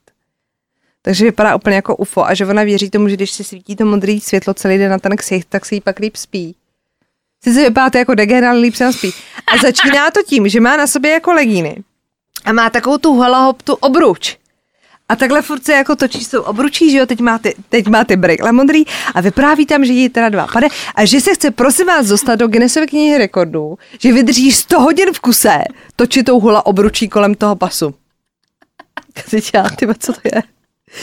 Má kočku samozřejmě, jako každá žena, která žije sama ve 52 letech a neměla do teďka čas na vztah, teď ho jako má. Takže má toho, to- toho chlapí, chlapíka z toho Belize, ten má přiletět. Teď je tam přemlouvá ta rodina, aby si sepsala nějakou předmanželskou smlouvu, protože z ní, prosím vás, Belize, že Fred teda v tom Belize má práci, ale že tu práci mu sehnala ona přes nějakého známý, protože ona do toho Belize nějak jako lítala, takže oni si jako znají jako z toho Belize. Aha. Vždycky se potkali ty lidi někde jako v té rodné zemi toho co se pak přitáhnou do těch Spojených států. A ona, že tam má kamaráda a ten má nějaký plácnu hotel a že ho přemluvila, aby toho jejího fešáka zaměstnal, a, ale ten plat mu jako dává ona. Aha. A to ten fešák údajně neví, takže ona mu jako uměle ještě vytváří práci. A ty tam paní právě se svěří těm kamarádkám, že Freje, když ona tam byla za ním, a teď už do toho zasahuje korona hlavně, to bylo natáčený v lodi, takže oni v té korodě nemůžou cestovat. A neřekni, neprozradil mě všechno. Ne, to ne, mě baví jenom tady ten frajer. A ona jim to právě vypráví, že když jsem za ním byla v tom Belize, takže zjistila, tak je to mladý kluk, chápete, já hmm. nevím, 25 On let. Tam s někým je, že? To píše, psal se asi s třema holkama. No ale počkejte. A oni se pohádali, protože si psal s těma holkama, ona na to přišla. A ona byla teda naštvaná a že teda odletí domů a do toho jí zavolali jeho bratranec a tak se s ním vyspala. A to on neví, ale ten její kluk. Takže? Co ten, co ten... A teď těch 100 dní, teda 100 hodin, co, co bude... ten televizní svět nám hula kru, kruhem a, a bude v Genesovce. Tak já ti děkuju. Můj tak to je hustý. Já, můj, náš život doma dostane opět smysl. Bizarné. Ale ty si řekla UFO. Jo. A my budeme zkoumat ještě UFO, jako jo. Ještě jako My si teda jako nekončíme, no. Ještě jdem dál, no. Jako mohli bychom říct těpic a čau, ale protože... Že jste to vy, tak si ještě dáme. Hele, ale musím vám teda jako říct, že na to, kolik by to dostalo práce, jak dlouho to trvá, tak je to hrozně rychle jako přečtený a odvyprávěný. Ne, protože... A já to píšu a už to píšu 14 dní. Protože my jsme si ještě psali, a teď jsem to roztřepala, dobrý, protože jsme ještě řešili, aby to prostě bylo co nejdíl, tak máme prostě, že jo, Lucka má vždycky to vytištěný na papíře a má, já to třeba měním, velikost písma, nebo třeba tam, tam, tam, tam, tam, takže tam vždycky jinak. Ale ona si to fakt hezky udržuje, takže ví prostě CCA, kolik jako stránka zabere času. Tak jsme to včera ještě řešili, já říkám, hele, já jsem to teda taky psala ve Wordu výjimečně, velikost písma 11 na tolik a tolik stran, to nám vyjde na tolik a tolik. A tak jsme měli možná trošku velké oči. Mm, ale, ale zase máte spoustu typů od nás k tomu. Ano, ale je to práce. Ale ne fakt taký práce, to dalo chápete na devět stránek. A já podle mě... Ale oni budou vděční všichni. Víte co, já budu mluvit pomalej. Tak. Já bych chtěla, aby z baru mluvila ano pomalej. Dobře. Tak jdeme na UFO. Už za chvilku. Takže teď si střídáme místa. To je ta chvíle, jako reklama televizní. Hemoroidy, plíny, pojišťovny, banky, co ještě? Mazání na klouby, ty vám to všechno zrychlím, to bude všechno jako rychlejší, chápete? Tak. A teď můžete jít čůrat. Tak. Tak. No a protože my jsme vypozorovali, že vy jste i milovníci různých konspiračních teorií, různých záhad a podobně, tak jsme se rozhodli, že tady do, toho, do tohohle speciálu tak zapojíme i UFO. Ano, psali jste si o ně a protože nás to všechny zajímá, doufám, že z nějakého přivedla. Já jsem teď mimochodem eh, četla, nebo viděla rozhovor s nějakým odborníkem na vesmír a ten tvrdil, že do nějakých, jakože z toho vylejzalo, že my se to ještě dožijeme, třeba 16 let, už se s nima seznámíme. Přijdou. To mě děsí. Takhle, pokud jste lidi, co na to věří, tak tomu věříte. My tady ne- neříkáme nic, nebo respektive já nebudu říkat něco, že to tak prostě je. Všechno to jsou, vlastně do dnešní doby není nic potvrzeného ani nic vyvráceného. Asi takhle, takže je to podle mě spíš, jak si ten člověk na to udělá názor. To si řekla ale hezky. A co chci říct, tak jako UFO, tak jsem to vzala um, takhle to jako nazveme, ale spíš jsem to rozpracovala, že si řekneme, co to je UFO, budeme se o kruzích v obilích, taky o historii jako nějakých třeba staveb, kteří se vztahují k třeba k mimozemské civilizaci, že by to eventuálně mohli postavit. Oni, prosím vás, já tohle miluju. Já jsem se hrozně těšila na tenhle moment, protože já jsem úplně posedla tady těma mimozemšťanama, takže se na to strašně těším. Já jsem tě rozuměla, že se budeme bavit o kruzích v kobylích. Já bych si chtěla bavit o kruzích v kobylích. Ale to příště, jo, to příště. Takže, já bych začala nejdřív tím vlastně, uh, co to je UFO, tak UFO... Ale začátek je perfektní. Pokra- ne, začátek je per... Já se na to zuju. Začátek to je, je prostě skvělej. vtipný. Co to je ucho? Co to je UFO? To je UFO. Co to je UFO? Pochází to z anglického z anglického výrazu, který v překladu znamená deidentifikovatelný lítající předmět. A jako tady tohle to označení, tak použil soukromý pilot Kenneth Arnold, který 24. července roku 1947 tak uviděl u hory Mount Rainer dvě neznámý, nebylo, nebyly dvě, bylo jich devět, devět lítajících objektů. Nevěděl, jak to popsat, takže neidentifikovatelné létající předměty. Zajímavá stránka, prosím vás, na kterou jsem během tady tohle narazila, se jmenuje ufostalker.com. Prosím vás. To je něco jako aplikace. UFO Stalker je prostě boží. To je v podstatě stránka, kde lidi dávají eh, různé informace o tom, kde bylo viděno zrovna v ten moment UFO. Nejsou tam asi úplně úplně všechny registrované nějaký pozorování, ale třeba v České republice, když se najedete i byť bydlíte v nějaké malé vesničce, tak mi věřte, že třeba kousek od toho najdete, že třeba někdo někde viděl UFO. A furt se to aktualizuje a každý den tam přibývají nový a nový a dokonce někteří lidi tam přidávají i fotky sousedů. Takže se můžete podívat. Takže ufostalker.com. Uh, eh, teď to UFO tak se dělí, prosím vás, podle tvaru. Takže UFO diskovitýho, trojuhelníkového tvaru, podlouhlýho, válcovitýho, anebo prostě různý jiný tvary. Takže to není tak, že UFO automaticky je prostě lítající talíř. Může to být i trouhelník lítající a podobně, no, aby jsme v tom měli jasno. Většinou, když člověk řekne veřejně, že viděl lítající talíř, tak samozřejmě lidi, kteří na tohle úplně nevěří, nebo v podstatě i ten člověk, když to podle mě uvidí, tak si začne hledat nějaký racionální vysvětlení. A nejčastěji teda odborníci se k tomu vy, vy, vyjádřují tak, a respektive to vyvrací tím, že jde o meteorologické balóny, já jsem třeba nevěděla, co to je meteorologický balon, tak jsem, to, jsem si to uvědomila, že to je to, co měří jako teplotu, různý tlak a podobně a vlastně to letí. Potom to jsou lampiony štěstí, jak se to vypouští. Mm-hmm.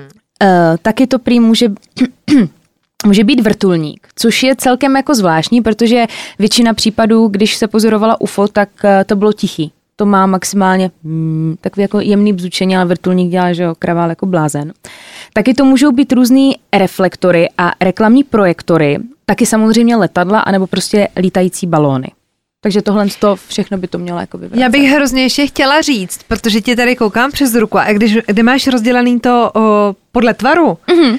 tak ty tady máš, že to kulovitý jako letající talíř, pak tady máš černý trůhelník, ale co mě zaujalo víc je podlouhlitý, podlouhlý vál, válcovitý tvar, takzvané doutníkové, doutníkové UFO. UFO. To jsem neřekla, to je hrozně hezký. Já jsem viděl doutník. Já jsem viděl létající doutník. Uh, takže tak, tím centrem nejvíc eh, hlášených pozorování UFO jsou samozřejmě hlavně Spojené státy americké, ale postupně se začaly ty kruhy v obilí objevovat po celém světě, jako ve zbytku světa a bylo zaznamenáno několik desítek tisíc hlášení o pozorování UFO. A třeba v České republice tak je ročně nahlášeno 100 až 150 pozorování UFO. A v České republice zůstává ročně 2 až 10% případů hlášení UFO které jsou zařazeny do kategorie neidentifikovatelné.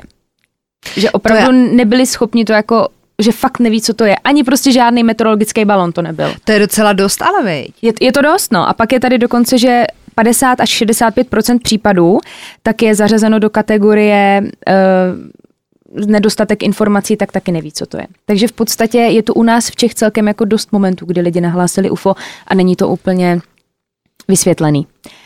Samozřejmě UFO je nějaká záhada, mimozemská civilizace, hrozně to všechny zajímá, takže veřejnost se o to zajímá extrémně. A o to UFO, tak se ten zájem začal projevovat nejdřív, nebo respektive nejvíc během druhé světové války.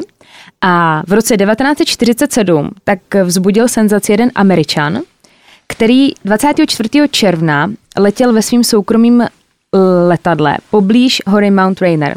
Což, jestli si pamatujete, tak jsem říkala na začátku, že podle tady toho chlapíka vznikl vlastně ten, ten název uf, uf. Já furt si říkat ucho, pomožte mi. UFO. Letěl ve státě Washington a během toho letu si všiml ně, něčeho zvláštního, protože uviděl devět jasných objektů letících neuvěřitelnou rychlostí před štítem té hory. A O obětech právě navíc řekl, že letěli jako talíře, když hodíte nad vodu. Když hodíš takový ten, jak si hážeš, jako děti si hážete, takže to takhle letělo. Neskutečně jako rychlou rychlostí. A ten člověk byl pilot, takže si myslím, že měl nějaký znalosti o tom, co jako může po té obloze lítat a co ne. Byli teda plochý a měli tvar půl měsíce a vypadali prostě jako velký plochý disk. A vlastně tady ten popis byl později teda využitý, který se používá do dneška. Jakože ten lítající talíř si představujeme hlavně tak díky němu, jak to všecko popsal.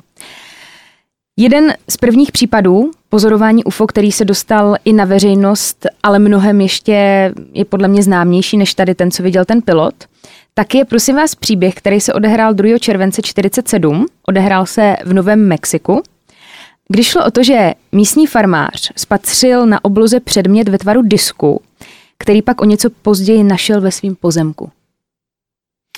Takže tam už se fyzicky něco našlo. Tam už se fyzicky něco našlo a podle všeho takhle, stoprocentně to tam bylo. Pak už jsou i drobné jako spekulace, že prý tam měla být i mrtvá posádka. O pozor, pozor. Okamžitě teda skontaktoval policii, protože nedokázal rozeznat, co mu to sakra na tu farmu spadlo. Jenže co se nestalo. Policie opravdu přijela na místo a dojela společně s armádou.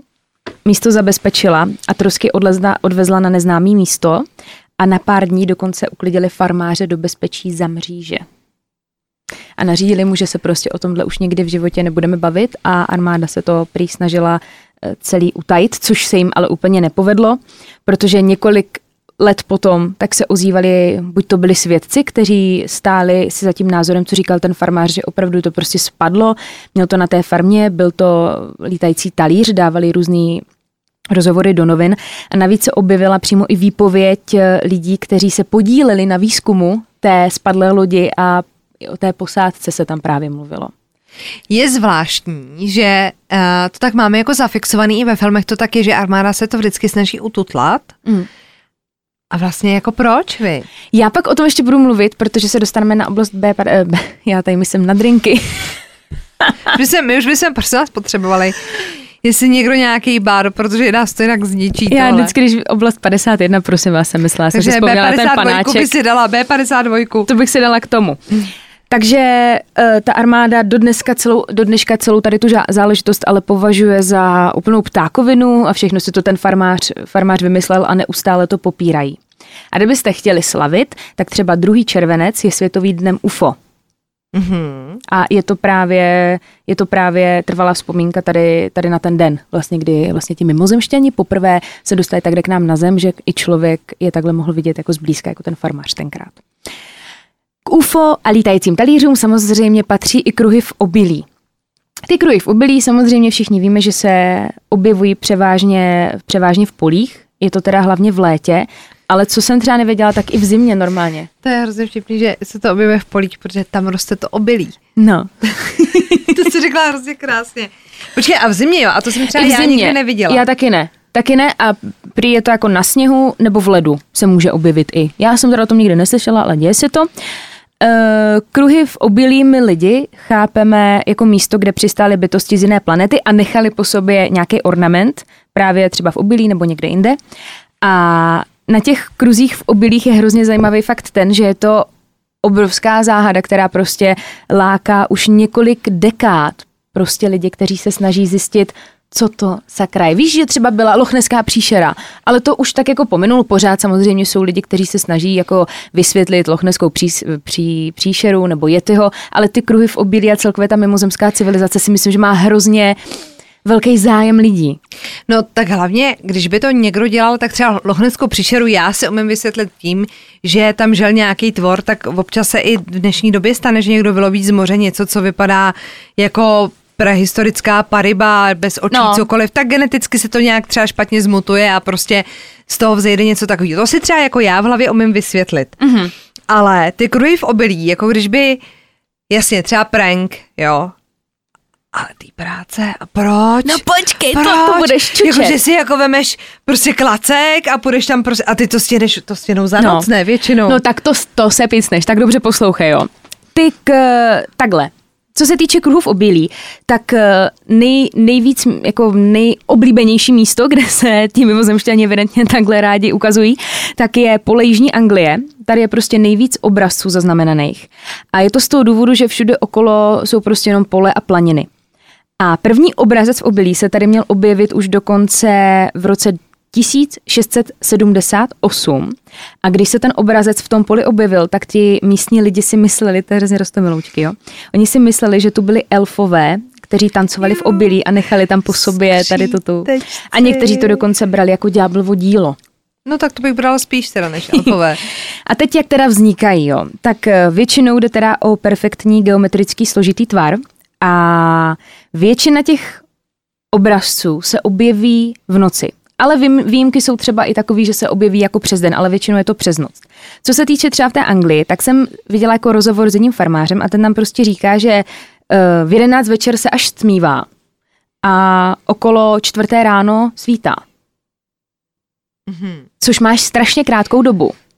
Na pět to. hodin. No, máš strašně krátkou dobu, pak už je tam prostě takový to šero, kdy už jako můžeš někoho vidět. A hlavně tak, dobře, tak dejme tomu, že bychom se rozhodli udělat kurej v obilí, jo. tak ty obrazce bývají většinou docela velký. No třeba největší objevený obrazec tak byl vytvořen 409 kruhy a pokrýval oblast 90 tisíc metrů čtverečních.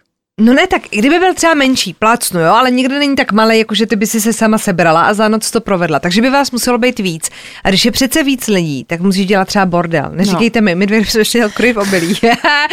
tak zbudíme farmáře i s farmářkou a je jako po všem, ale to, jo, že já si prostě neumím vysvětlit a hlavně, jak to tam jako to musí no, přeci někdo nakreslit, aby si to mohli jako vyšlapat. Takhle, já jsem nevěděla, že normálně na světě se dokonce objevují lidi, říkají si circle makeři. Mm-hmm. Už od toho slovo circle, prostě vytváří kruhy. Začali s tím původně dva důchodci z Anglie, kteří v 80. letech tak začali se hlásit ke stovkám obrazců v obilí, že to prostě byli ti dva dědoušové. Ale je to jedno prostě velký ale, protože šlo o to, že ano, některé ty obrazce byly jednoduchý, takže to mohl udělat člověk, ale ty, ke kterým se třeba oni hlásili, tak eh, byly, bylo to nemožné, aby něco takového vytvořil člověk. Oni to s nimi jako zkoušeli a jako no way, prostě to jako vůbec nešlo. ale to je hrozně hezký plán, až budeme v důchodu. Budeme dělat kruhy v obilí. Pojďme. Víš, nemůžeme si kolena Alpou a, a budeme dělat kruhy v obilí. Vezmeme lyže a budeme. si zuby a půjdeš. No. No a tady ti dva dědoušci tak eh, samozřejmě inspirovali pak dalších spoustu lidí, kteří začali vytvářet ty kruhy. Vidíš, jako my dvě. A počkej, a na světě existují dokonce i speciální skupiny, kteří se tady tomu věnují. Dokonce si to můžete na objednávku objednat, ten kruh v obilí. To jsem třeba vůbec nevěděla. A oni vám normálně vyšlapou do pole, co budete chtít. Ježiš, to je hezký. A je třeba webová stránka circlemakers.org a ti dokážou vyšlapat třeba i nápisy různých značek, takže je to super reklama. Fakt, přes, že máš, já nevím, třeba Puma, a oni to mají vyšlapou do toho. A nebo třeba se rozejdete třeba s bejvalkou a budete chtít něco hezkého vzkázat. Teď tak to nebudeme to... říkat, aby jsme nebyli prostý. A nechat to vyšlapat do obilí. Ale musíte no. mít ale nějakou farmářku. Musíte mít nějakou farmářku. Hele, web už máte, kdo vám to udělá a kluci vám to tam klidně vyšlapou. Takže se z toho stal dokonce takový hezký biznis. To je strop. No a ty si řekla hezky, že by to přece člověk nemohl zvládnout za tak krátkou dobu. Ona vlastně ta krátká doba je úplně to nejmenší na tom všem. Protože já tady mám pár věcí, proč vlastně to nemohl udělat člověk. Jde o to, že ty stébla v tom obilí, tak to není, že to je jenom jako zlomený a přehlý, ale ve většině případů ty stébla jsou propletený. Jak když máš třeba vezme, když mhm. pleteš Vánočku, tak ty stébla jsou prostě do ne, sebe. Ne, ano. Ne, ne. Věc číslo jedna. Když není rostlina zralá, tak už v klasu nevzniknou zrna, protože jsou dehydratovaný. A vlastně vědci přemýšlejí nad tím, ty bláho, a co kdyby k tomu došlo na celém světě? Vlastně, víš, ty zrna, oni když přehnou, mm, jakmile se přehne Aha. ten kus obilí, tak nejsou porušený, že by byly zlomený. Oni jsou jenom jako kdyby položený, ale to zrno uvnitř tak je dehydratovaný a už, už je prostě mrtvý. Což taky nedokáže. Jako, že by celosvětově jsme přišli o všechno obilí. Přesně protože tak. A že to by ale stačilo. To je trošku jako děsilo. Ale nebojte, Andrej má řepku. Neboj, ještě, že ho máme, ještě, že máme, to nás zachrání. A tam to nikdo nešlape, ten nás zachrání. A naopak třeba u zralých klasů, tak klíčí mnohem rychleji.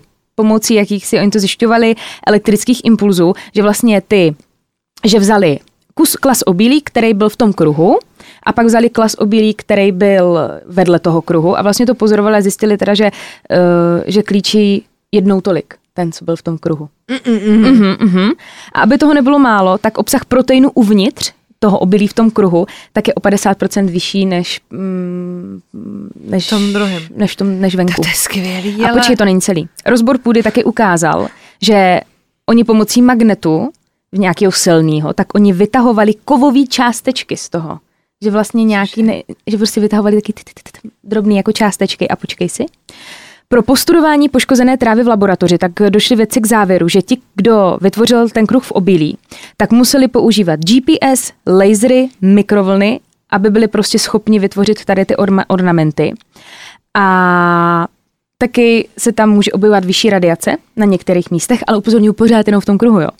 A elektromagnetický pole na tu oblasti, kde se objeví ten kruh, tak je obvykle elektrostaticky nabitý. Já mám furt v hlavě ten chleba, co by z toho byl. Já bych chtěla ochutnat chleba z kruhu obilí. Ty, no, víš, jaký by to byl No. business. Jak by byl výživný. Ty brďo. Ty farmářský, tady úplně vidíme ten stánek. Víš, a tam ty ufo, ty talíře a prodáváme ufo chleba, ufo rohlík. Ufo, ufo rohlík, ufo kornšpic No. a jedeš. Ty kráso. Takže je tam prostě spousta těch věcí. Třeba někteří lidi dokonce, když jsou nemocní, tak chodí, když zjistí, že byl někde nějaký kruh v obilí, tak oni dokonce třeba chodí do těch kruhů, protože věří tomu, že tím, že tam je nějaká energie a nějaký magnetický pole, tak věří tomu, že se tam třeba uzdraví a podobně. No, teď teda, jak ty kruhy vypadají, tak pokud jde o to, jak většinou vypadají, tak jsou vytvořeny, jak už jsem říkala, ty základní geometrické prvky, jako kruh, trouhelník, čtverec, pětiúhelník a podobně. Ale je celkem zajímavý to, že některé ty kruhy kopírují nerovný terén a jsou vlastně deformovaný, aby při, podlehu, při podlehu, při pohledu ze zhora působily jako dokonalý kruh. Takže vlastně zjednodušeně jde o oválný obrazce, který vypadají jako kruh jen při pohledu z hora. Což by pro člověka za tmy, by tam během 6 hodin s nějakýma lyžema bylo strašně náročné tohle jako vytvořit. Víš? Já přemýšlím nad tím, proč mu furt nasazuješ ty lyže. jako pro, Já si totiž furt představuju, že kdybych dělala kruh v obilí, tak si dám, sněžnice, tak si nebo... dám, ne, tak si dám prostě lyže nebo běžky a budu takhle, Ne, ale to je, víš? prosím vás, to je, to je policie. My tady máme vedle baráku pole a tam normálně nějaká ženská. A ona má na nohách lyže a jezdí normálně v tom poli. A my jako nevíme, co s ní máme dělat a máme z ní strach, aby nás jako neubodala těma hůlkama, víte co?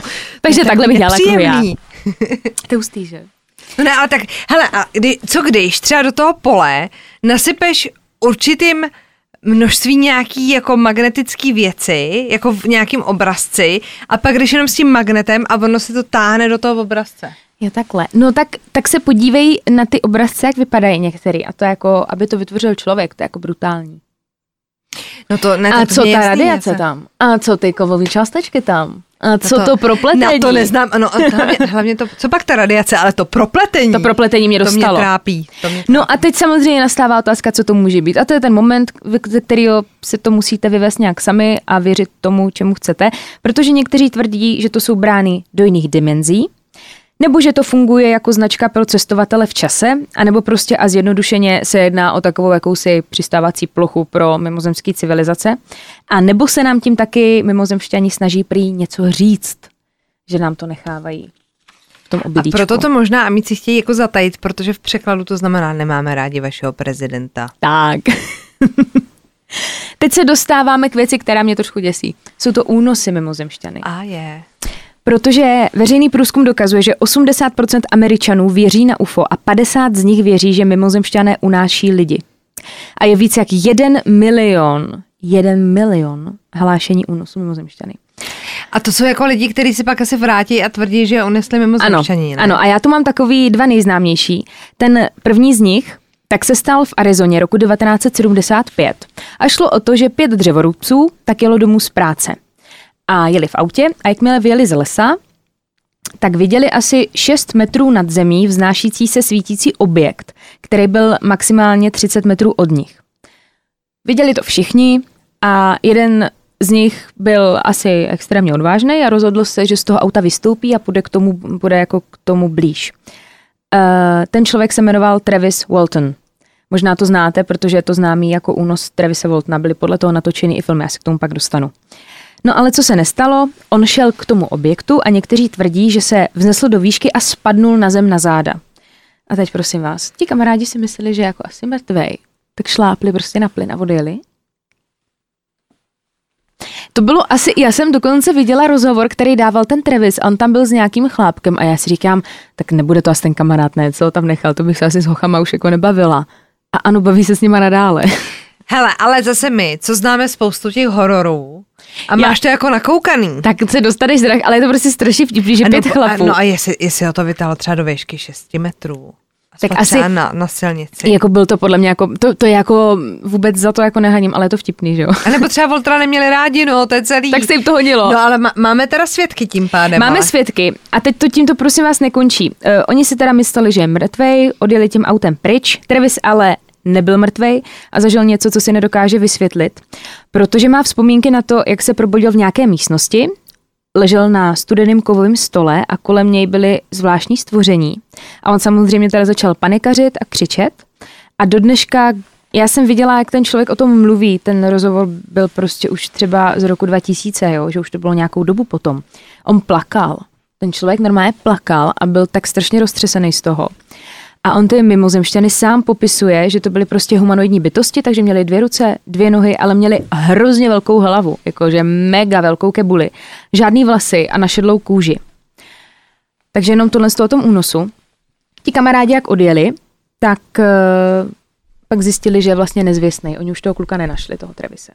Takže šli na policii a na místě, kde měl údajně zmizet, tak nenašli jedinou stopu. Jako prostě, kdyby ten člověk vypařil. A ta policie si, policie si samozřejmě začala najednou hrát s tou myšlenkou, že je třeba možný, že ho ta parta chlapů chtěla zabít a tady ta mimozemská, mimozemský únos byla prostě jenom nějaká záměr, jako záminka, zástěrka jsem chtěla říct. Jako, že se, že, že... že ho prostě chtěli zabít toho Travise no a vytvořili si tady ten nevěřícný příběh, že ho unesli mimozemšťani.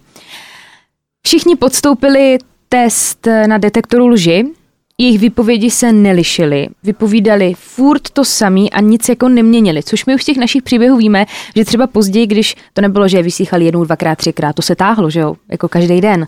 A ani jeden z nich nikdy nezměnil tu výpověď, všechno to jako perfektně sedělo. Pořád se tím stáli. Ten Travis byl, byl nezvěstný celkem pět dní a pak se teda objevil moc věcí si z toho jako nepamatuju, se najednou jako kdyby byl zpátky na tom místě a měl třeba určitý jako výpadky paměti, že vlastně nevěděl, kde se, jak, kdy ocitl, jak zmizel a pamatuje si jenom to, vlastně co jsem říkala, to, co se mělo udá, udát vlastně v té, v té vesmírné lodi. Co je třeba ještě zajímavé, tak oni vzali helmy všem těm dřevorubcům a podrobili je testům na radiaci a ty ukázali abnormální vysoké hodnoty radiace. Tadam jeden příběh. To je přece ale hrozně strašidelný, když někoho jako pohřešuješ a myslíš si, že třeba víš, že je jako mrtvej. To je jako v tom, a jak se jmenuje ten horor? Tajemství loňského léta? Jak srazí uh, toho frajera? Jo. A on se pak objeví. Ty bláho, no. A je to teda samozřejmě hrozně velký téma k diskuzi, jestli se to ti lidi vymýšlí, nebo jestli je to pravda, co vypr- jako vypráví. A podle psychologů tak eh, kteří vlastně tady ty únosy odsuzují a nevěřím, tak tvrdí, že tady ti lidi trpí spánkovou poruchou. A často se taky mluví třeba o spánkové paralýze, což hm, si myslím, že je takový, jako asi když spíš a zdá se že tě unesli mimozemštění, tak si myslím, že se můžeme bavit o nějaké spánkové paralýze, ale zase když jedete pět chlapů v autě a čtyři chlapy to vidí, je už to takový, hm, Nevím, no. Jako je taky fakt, že lidi jsou jako podnikaví a že si třeba řeknou, hele, tak z toho vytřískáme nějaký prachy, protože rozhovory a tak dálo, že jo. No. Ale to by si teda museli hodně dobře domluvit a museli by být jako natolik psychicky odolný, mm-hmm. jenomže zase tam byl ten, ten detektor lži, že jo, to no. asi jako lidi, já chápu, že jsou třeba lidi, kteří jsou na to školení nebo dokážou to nějak jako ošálit, ale lidi z davu asi to nezvládnou. Jen já tak si taky jako. myslím a tím, že jich ještě bylo pět a chlapů, víš co, no, Ovšem mám tu ještě jeden příběh a to si hezky naběhla, že mm, to třeba můžou lidi říkat z toho důvodu, aby se zviditelnili a aby se o nich psal v médiích. Tak mám tu jeden příběh manželů, protože je to jeden z dalších známých příběhů, který se teda odehrál o pár let dřív, než tady ten únos Trevise. A ještě bych chtěla říct, když si zadáte toho Trevise, tak vám vyjede, jsou o něm filmy natočený, nebo jako dokumenty různý, takže to se dá dohledat. Tady ten příběh se stal teda v roce 1961 a toho roku, konkrétně v září, tak se vraceli z Líbánek manželé Hillovi. A během té cesty autem tak si všimli, že je pronásleduje nějaký neidentifikovatelný lítající předmět. Tak prostě jeli dál, ale to plavidlo s nimi letělo pořád, tak samozřejmě znervózněli, zastavili a ten Barney, což byl ten manžel, tak eh, viděl ten objekt hodně zblízka, jakože opravdu hodně na blízko, takže dokonce viděl, že uvnitř jsou nějaké jako bytosti. Myslel, že to jsou prostě normálně lidi, protože to vypadalo jako lidi. a v ten moment teda dostal strach a utekl zpátky do toho auta a odjeli s ženou pryč. Tím si mysleli, že všechno končí, že už jsou hezky v pořádku doma, tralala, ale tím to nekončí. Protože když dorazili domů, tak ani jeden z nich se nemohl zbavit jako takového toho obrovského pocitu strachu a dokonce měli pocit a zhodli se na tom, že jim ten den časově nějak nesedí a měli pocit, jak to mám říct, taková lehká ztráta paměti, že se třeba nedokázali vybavit, co se dělo třeba mezi třetí a čtvrtou, nebo třetí a šestou. Aha. A ani jeden z nich si nemohl vzpomenout, jako co jsme, co jsme jako dělali. Takže to byla taková první věc. A přidali se taky noční můry o pár týdnů později. Ty teda měla hlavně ta Betty, což byla jeho manželka. A v jejich snech byla ona a její manžel, pak taky nějaký dvě malé bytosti, které je doprovodili do lítajícího talíře, kde je následně zkoumali a prováděli na nich různé pokusy. A takový podobný sny měl i ten její manžel Barney. Měli to oba.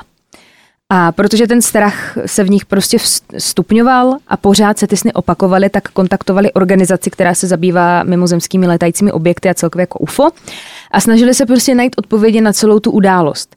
A podstoupili dokonce hypnózu a, a podobné věci. A ten Barney třeba v té hypnoze tak řekl, že šlo o bytosti, kteří mluvili zvláštní řečí, že jim nešlo úplně rozumět, že to bylo takové jako mumlání. A s těma bytostma mluvil telepaticky. A i on vyprávěl o pokusech, k, kterým ho jako podrobili a šlo třeba o vyšetření, eh, kdy mu zkoumali genitálie, odebrali mu vzorek spermatu a podobně. A co se Betty týče, tak ta v hypnoze řekla vlastně skoro to samý, jako ten její manžel a dokonce nakreslila nákres hvězdné mapy, kterou jí prý ti mimozemšťani ukázali. A teď, co je ta důležitá pointa tady toho příběhu, tak oni se oba dva snažili tady ten příběh držet fakt jako pod pokličkou a strašně dlouho o tom nikomu neřekli. A i když chodili tady na ty vyšetření a tady na ty terapeutické sezení, tak to bylo z toho důvodu, že na to chtěli přijít. Oni nešli jako do novin s tím, hele, máme senzaci, unesli nás mimoňové. Oni opravdu se snažili to jako vyřešit, ale postupem času, když vlastně zjistili, že asi to nebude úplná ptákovina, co oni zažili, tak eh, s tím šli ven řekli o tom svým médiím, svým médiím, řekli o tom médiím tam, kde jako žili a bylo to čtyři roky na to, co se to stalo. Což si myslím, Aha. že čtyři roky je jako dlouhá doba na takový jako příběh. Já jsem právě čekala, jako jestli to vy, bude pointa, že byli jako vyčúraný a, a prodali to pak a to se docela Tak počkali. až čtyři roky, no. A úplně jeden, jak bys řekla, noticka, je prosím vás třeba co se týče únosu mimozemšťanů, tak třeba se jednou za čas objeví někdo, že řekne, byl jsem unesený, tohle, tohle, ale není k tomu třeba žádný důkaz. Tak se jeden pán, jmenuje se John Moore, který tvrdí, že na Google mapách je vyfocený, jak bojuje s mimozemšťanem. Ne, ne, ne, ne. Mě to nedalo, tak jsem se na to dívala. Když si zadáte normálně Google Maps John Moore, já nevím, no, je tam prostě takový, on je to fakt mázlý hodně. Počkej, tak vydrž, povídej, já se dojdu pro telefon. Dojdi pro telefon. Takže, jestli John Moore, podíváme se na to. A pak je samozřejmě spousta, takhle, já bych tady mohla mluvit strašně dlouho jenom o únosech mimozemčanech, ale ve, ve finále je to v podstatě pořád to stejný dokola, co ti lidi tvrdí. Někteří, že se dokonce třeba vznášeli nad postelí, nebo že viděli, viděli obří světlo. Nejděsivější případy jsou třeba i ty, kdy se prostě žena ráno zbudila, jsem viděla rozhovor s ní a měla za krkem třeba, jak ne. kdyby ti něco jako, jako kdyby po injekci, nebo víš, taková ta červená tečka, když ti berou krev a máš to prostě po té žíle tam. Lidi nepřehánějte to s tím sexem, pak to, to... dopadá. Počkej, to, že si dám do Google Map. John Moore. Jo, normálně napíšu John Moore, Hele, jo. Ne, um, Mooner. Mooner. Mooner. Ne, John Moore. Mm-hmm, Počkejte, už to hledám, vydržte. John Moore. Mě to nabízí John Moore. Ne, John Moore, jo. Musíš, Mba, Google se nenašel žádné Ne, ne, ne, výsledky. musíš to zadat jako normálně do Google. Jakože... Jo, do Google, já víš, byla jako, na mapách zadáš, přímo. Takže počkej, Zadej takže... Alien, Alien, uh-huh. John, uh-huh. Moonr, M-O-O, Moonr. N-R. Tak počkejte, tak hledáme, jo. John Moonr, El Ufologo Britannico. Jo, tady nějaký obrázek, jo, to vám najde, no, když dáte obrázky. Počkej, to není. No a počkej, tady toto bude ne, vydržte, tady hledáme, tady. To taky není ono, počkej, tam jich bylo víc těch fotek. Ale ono, no. když si to rozkliknete, to tam musíte, se když jde to. A už to myslí fotky z toho, z uh, E.T.ho. Ale vlastně tady tohle, když pojedeš nahoru. Ten tak úplně první, ob- tady tady tam jak je se... první obrázek, tak to je vlastně, to má být ten alien a pak tam byla ještě jedna fotka, to bylo totiž na nějaké stránce a on Mhm. tam jakože s ním stojí a dává mu přes držku. No hele, já vám ukážu takhle toho aliena. Je, Jestli to není jako No, náhatý, já nevím. já vám... Ne... takhle máme kolegu v rádiu, když už jsme u Google Map. Tady neříkala ještě to historku, viď? Ne. Že snímali Google mapy ulice. Tohle vypadá jako, že je někdo jako nahej a bez ruky, no. A všichni to- vím, ale, ale tak třeba má rád nějaký zvláštní sex a oblík se na to, viď? Takhle. Jako toto je jako těžko říct, ale ten pán tvrdí prostě, že tam bojuje. Zkuste i najít, já jsem totiž měla rozklikli nějaký zahraniční článek a právě tam i tady o tom pánovi psali a tady je pak ještě taky, to je celkem děsivý, no. Jo, tady je guy claims Google Earth shows him throwing hands with aliens. No. No, jako na Google mapách se najde asi spousta jako bizáru, ale jsem chtěla právě říct, že na Google mapách byl jednu dobu taky náš Už ho kamarád. má, už ho má, toto Už je ono, mám. to má být ten boj s tím alienem. No já nevím, no. Ale tak jako googlujte a může, tak ono, tak jako z Google, z Google Map to asi nepůjde úplně zblízka, ale abych to teda dořekla, tak to máme, měli jsme tam nahatýho kolegu Vážně? ve okně. Je. On kouřil ve okně, u něj doma a jak snímá to auto tu ulici, možná byste si mohli ze, jako jen tak jako zkusit cvičně zadat vaši ulici do Google Maps, jak vypadá, jak je nasnímaná. A on tam právě stál na té okně. Ježiš, tak to je skvělé. Oni ho pak teda rozkostičkovali. Takže to je taky takový alien náš, Mm, no. Ale právě takhle to může vzniknout, že jo? Takže to už je, mm, mm, mm, nevím, nevím, no. Ale v podstatě potom ty únosy, jak jsem říkala, je to prostě, ale děsivé věci popisují někde lidi, jakože brutálně děsivé věci, jako takhle, co zažili. Ale koukala jsem se i na jeden český dokument a mm, nepřišlo mi to úplně věrohodný, to, co říkali ti lidi. Přišlo mi to už jako hodně, působilo to na mě, že to jsou lidi, kteří chcou zbudit senzaci. Hmm. Ale je to podle mě, to je, už je spousta dokumentů a třeba na to jsem narazila já. Ale pak, když si, to je spousta, spousta věcí, která tady o tomhle točí, takže si myslím, že si každý najde nějaký to svoje. Ovšem, k mimozemšťanům nepatří B52, ale oblast 51. No jo, je to tu. To je všemi známé místo. Je to, prosím vás, území na okraji rozsáhlé oblasti eh, vyschlého jezera Groom Lake v jižní části amerického státu Nevada. Je to teda, nachází se tady přísně střežená americká základa, o, prosím vás, ještě jednou, jo. My to chápeme. Nachází se zde přísně střežená základna amerických vzdušných sil, která byla založ- založena v roce 1957 jako výzkumné armádní středisko a s asi sedmi kilometrů dlouhou letišní dráhou, používanou pravděpodobně k testování armádních vysokorychlostních letadel. Aby jsme jenom věděli, co ta oblast má jako být. A co je třeba hrozně zajímavý, tak eh, ty americké letecké síly tak potvrdili existenci tady té základny. A teď se to tady trošku rozchází. Některý zdroje tvrdí, že v roce 2012, někteří, že v roce 2013. Takže oni teprve teďka, až teprve teďka byla založena prosím vás v roce 57 a oni až v roce 2012-13 potvrdili, jo, jsme tady. Ale oficiálně tam testují prostě nějaký, dejme tomu, zbraně Ano, a jo, letouny jo. a tak, tak Ano. jako to utajení asi chápem, ne? No. Asi jako by nikdo neměl vědět, ani nepřátelé, ani jiný země, ani místní obyvatelstvo ve, ve své podstatě. Když tam vyvíjíte něco, tak, tak asi by Ale to je právě zajímavý to, že třeba tady tahle ta základna je opravdu jako nejstřeženější základna jako vůbec na světě, že i když jsou nějaký jiný jako základny vojenský, tak eh, nejsou tak brutálně střeženy, jak tady tahle. A právě z toho důvodu samozřejmě vznikají různé teorie, co se tu jako může dít a podobně. A jde teda hlavně o aktivity, které se tady dějí a potvrzují to třeba i různé dokumenty, různé eh, dokumenty, tím myslím jako dokumenty jako papírový, který, který se dostali z té oblasti, nebo výpovědi, anebo dokonce i fotografie, které tady údajně měly být pořízený. Dobrý je, já o tom budu třeba mluvit, že promluvili i lidi třeba, kteří přímo byli a pracovali v té oblasti 51, což je celkem zajímavý. A to by asi neměli, ne? Tam budeš asi No neměli by. No však Oni teda promluvili a od té doby nikdy nikdo a už neviděl. ho nikdo nikdy neviděl. Mhm. Jo, tady mám Bob Lazar, to je mm, vymyšlený jméno. On se, že řekl, že aby se takhle o něm mluvilo, Bob Lazar, tak tam pracoval a uh, on prý viděl třeba vývoj nebo zkoumání jedné látky, která, prosím vás, nechtějte po mně názvy těch látek. Já, jak, jak my tady říkáme, o čem nevím, nemluvím. Ano, prostě, zjedno, pr- prostě pro nás lajky, tak tam vyvíjeli nějakou látku, která v tu dobu ještě vůbec nebyla vynalezena a objevila se až po několik let později. Víš, že tam byli jako napřed, nějak jako podezřele. A taky třeba říkal, že viděl mm, různý jako komunikace s mimozemšťanama nebo různý pitvy mimozemšťanů. Jako celkem děsivý to bylo. Uh, takže, jak už jsem říkala, v té oblasti 51, tak se tam trošku spekuluje o tom, jestli tam, když třeba u Rooseveltu spadlo to uh, spadlo na toho farmáře ten lítající talíř, takže ho odvezli právě sem.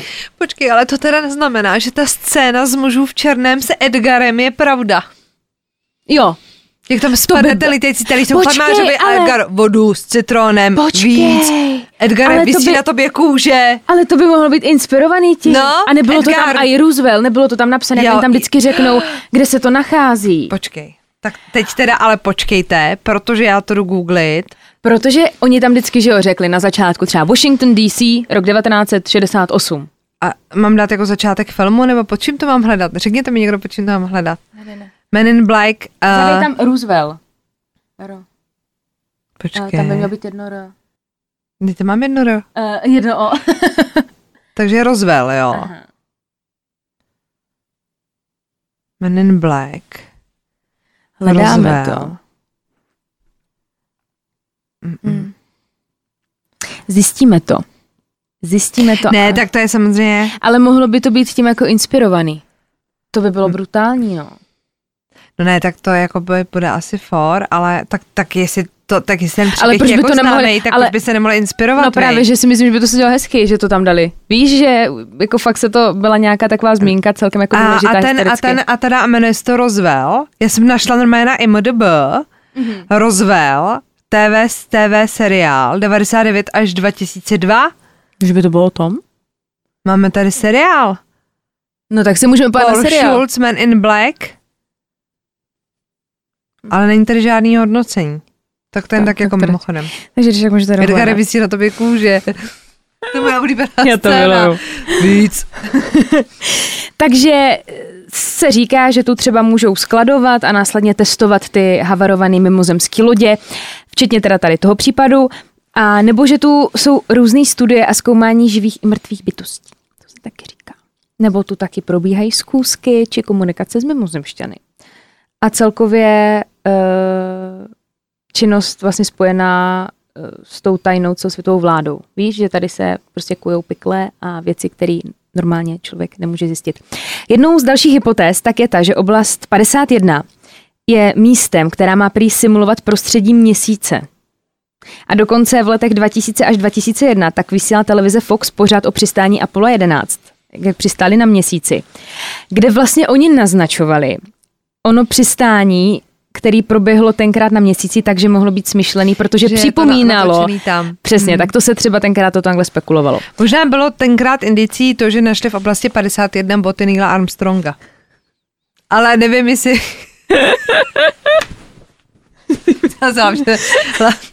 Hlavně mě nikdo neberte vážně, jo? Ne, že nám někdo napíše, prosím vás, že jste to hledali, že jste to ne... Ne, Jo, že někdo teďka v nevadě hledá ty to boty. jsem zase já jako něco tady plácla. No, v průběhu července roku 1996 tak prohlásil muž jménem Viktor v pořadu Rádia Coast to Coast, tak prohlásil, že má videonahrávku výslechu mimozemšťana, kterou skopíroval a propašoval z oblasti 51. A na té nahrávce je teda vidět hlava mimozemšťana v takovém tmavém pokoji a nejspíš telepaticky komunikuje s armádními osobami a vědci. A telepatie to třeba povídal ten pán, který ho tenkrát unesli. Hm, hm, hm.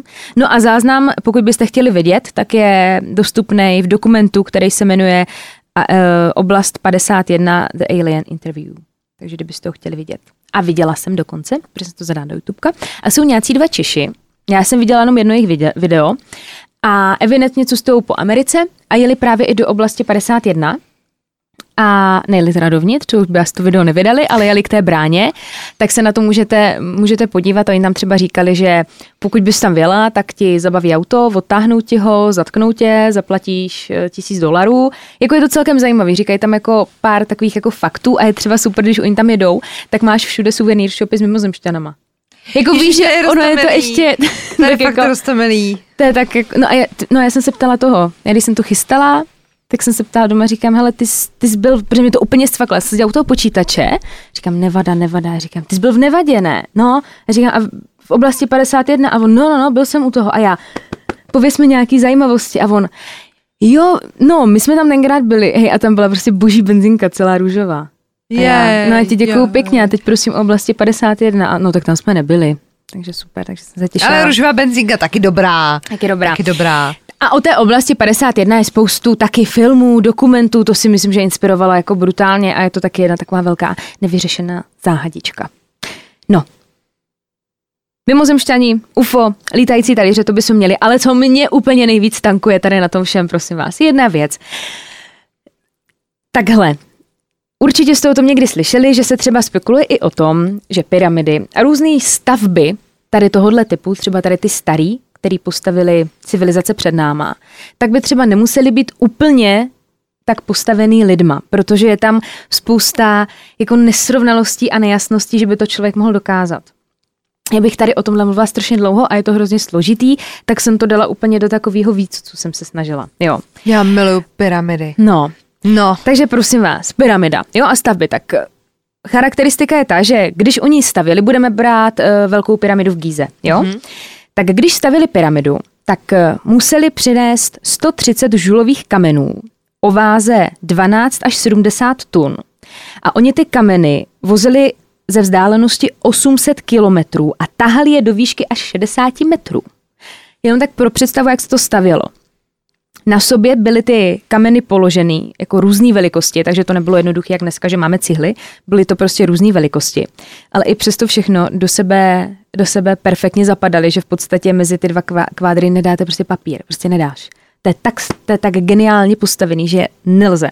To se málo ví, já tam byla. No, by, byla jsi v Egyptě. Mm-hmm. Já jsem hrozně chtěla, pokud jsem se tam bála, mě tam neodstřelili. Tak jsem Ne, ne, ne, a my jsme dokonce, když pojedete do Egypta, tak teď to je trošku jiná situace, ale jsme tam byli dvakrát a jednou právě byla ta blbá situace, kdy my měli zájezd a nebylo to tam doporučený ty výlety, že To je hrozná jako škoda. Takže jsme tam jeli po druhý a myslím si, že má Egypt úplně zbytečně. A já jsem měla takový ten pocit, jako že faraonová pomsta a tak. To se mi teda stalo třeba na Džerbě, tam to nebylo úplně jako dobrý, ale záleží. My, eh, vždycky, když jsme teda letěli do Egypta, tak se nejdeš nějaký jako by lepší hotel, asi třeba dvouhvězda, trojhvězda, věřím tomu, že to nebude úplně mm-hmm. dobrý, ale dá se i za hezký peníze sehnat i, i čtyř, pěti hvězda. Tam jsou ty tom ceny Egyptě, za jo. no. A to určitě doporučuji, protože jídlo super, lidi super. A, a my jsme si teda zaplatili ten výlet, dá se tam buď jet autobusem, který tam jede strašně dlouho. Jakože tam jedeš snad přes noc celou a není to úplně jako, je tam hrozný vedro, že jo. My jsme tam byli březen, duben, tuším tak nějak a to se dalo, to se dalo, ale nakonec jsme letěli. Fakt? Mhm.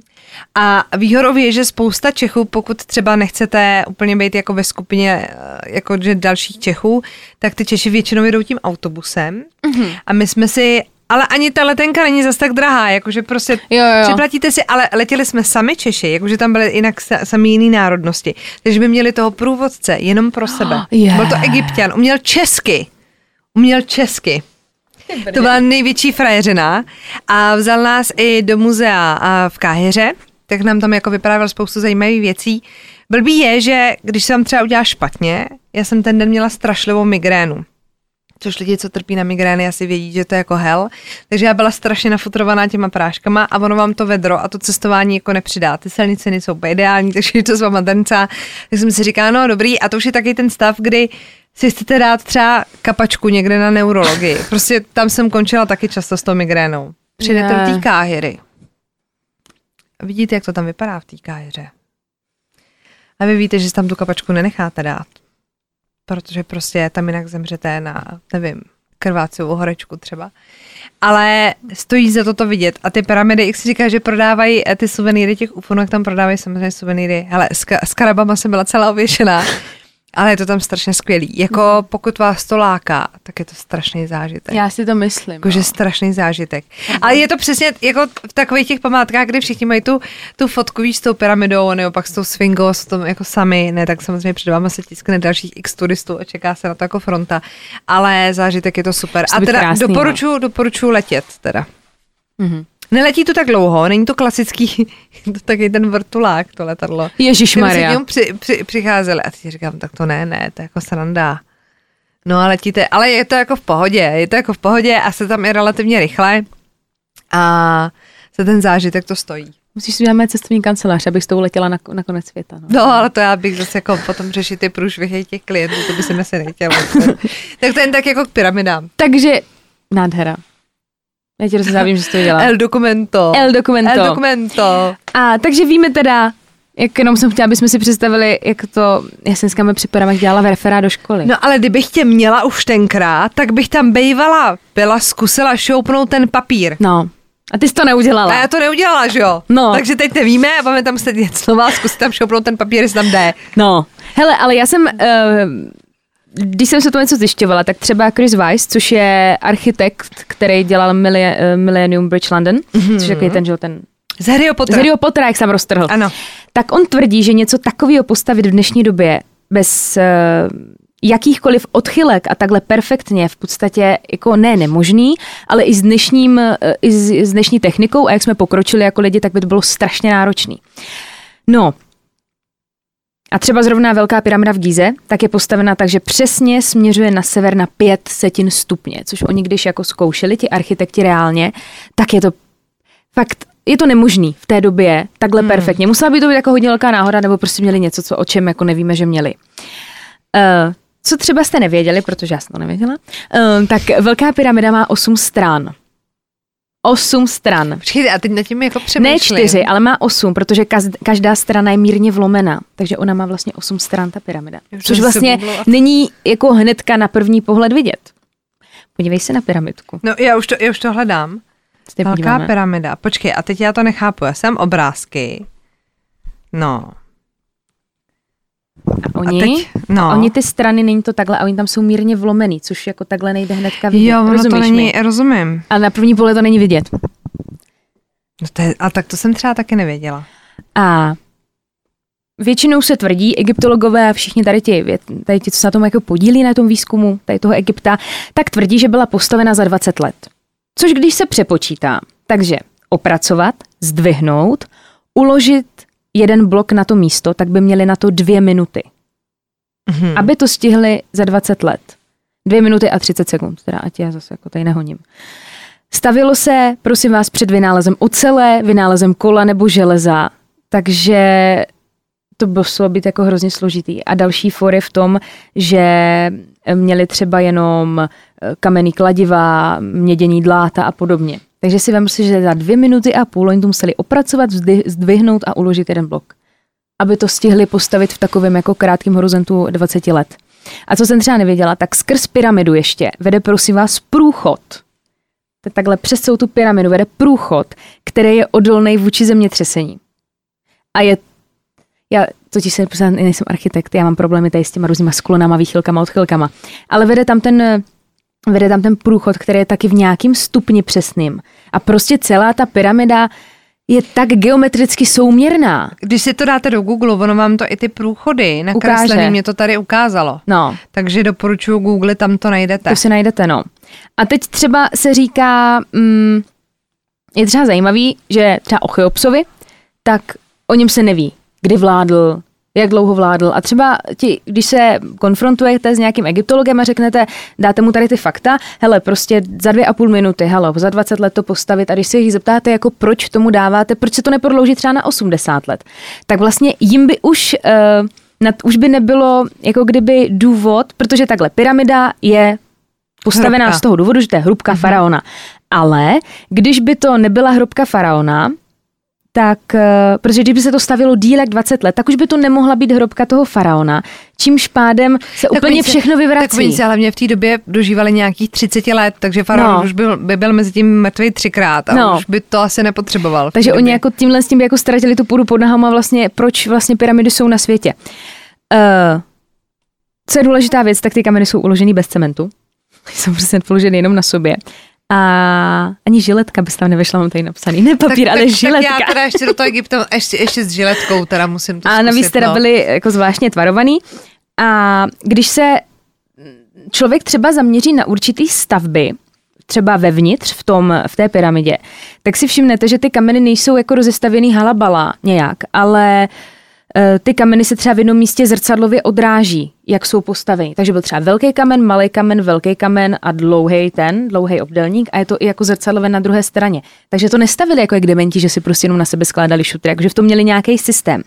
A obrázky, které tam třeba vevnitř našli, ty hieroglyfy, tak jsou třeba někdy velice děsivý, protože je tam obrázek, který mají být jména Ramzese II. a jeho syna eh, Setyho, tak postupem času, jak vlastně ta omítka jako kdyby zesvětlala a dostalo se víc na povrch ty hieroglyfy, tak ty jména, když jsou přes sebe překrytý, tak prosím vás, tam třeba vidíte obrázek letadla nebo vznášedla, Cože? nebo já, já si dám tu práci To a fakt to dneska hustý. udělám. Já si fakt dám tu práci a najdu No. to. Já jsem dělala totiž dokument a tam je to ukázaný. Prostě ten borec stojí a natáčí to na té zdi v té pyramidě. Tam v tom vidíte úplně prostě letadlo. My bychom to potřebovali to vys- vyfotit.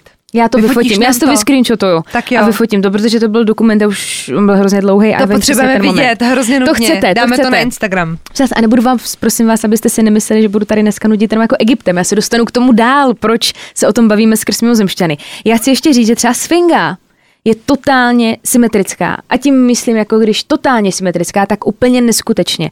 Že když to zkoumali, tak oni museli mít nějaký měrný systém, aby jako měli jistotu, že v podstatě oni vzali kruh, abyste si jako představili, a vlastně kruh přesně zapadá do, jí, do jejího jako pravý části obličeje a stejně ten kruh zapadá i do pravé. Jako kdyby, že fakt je souměrná jako děs.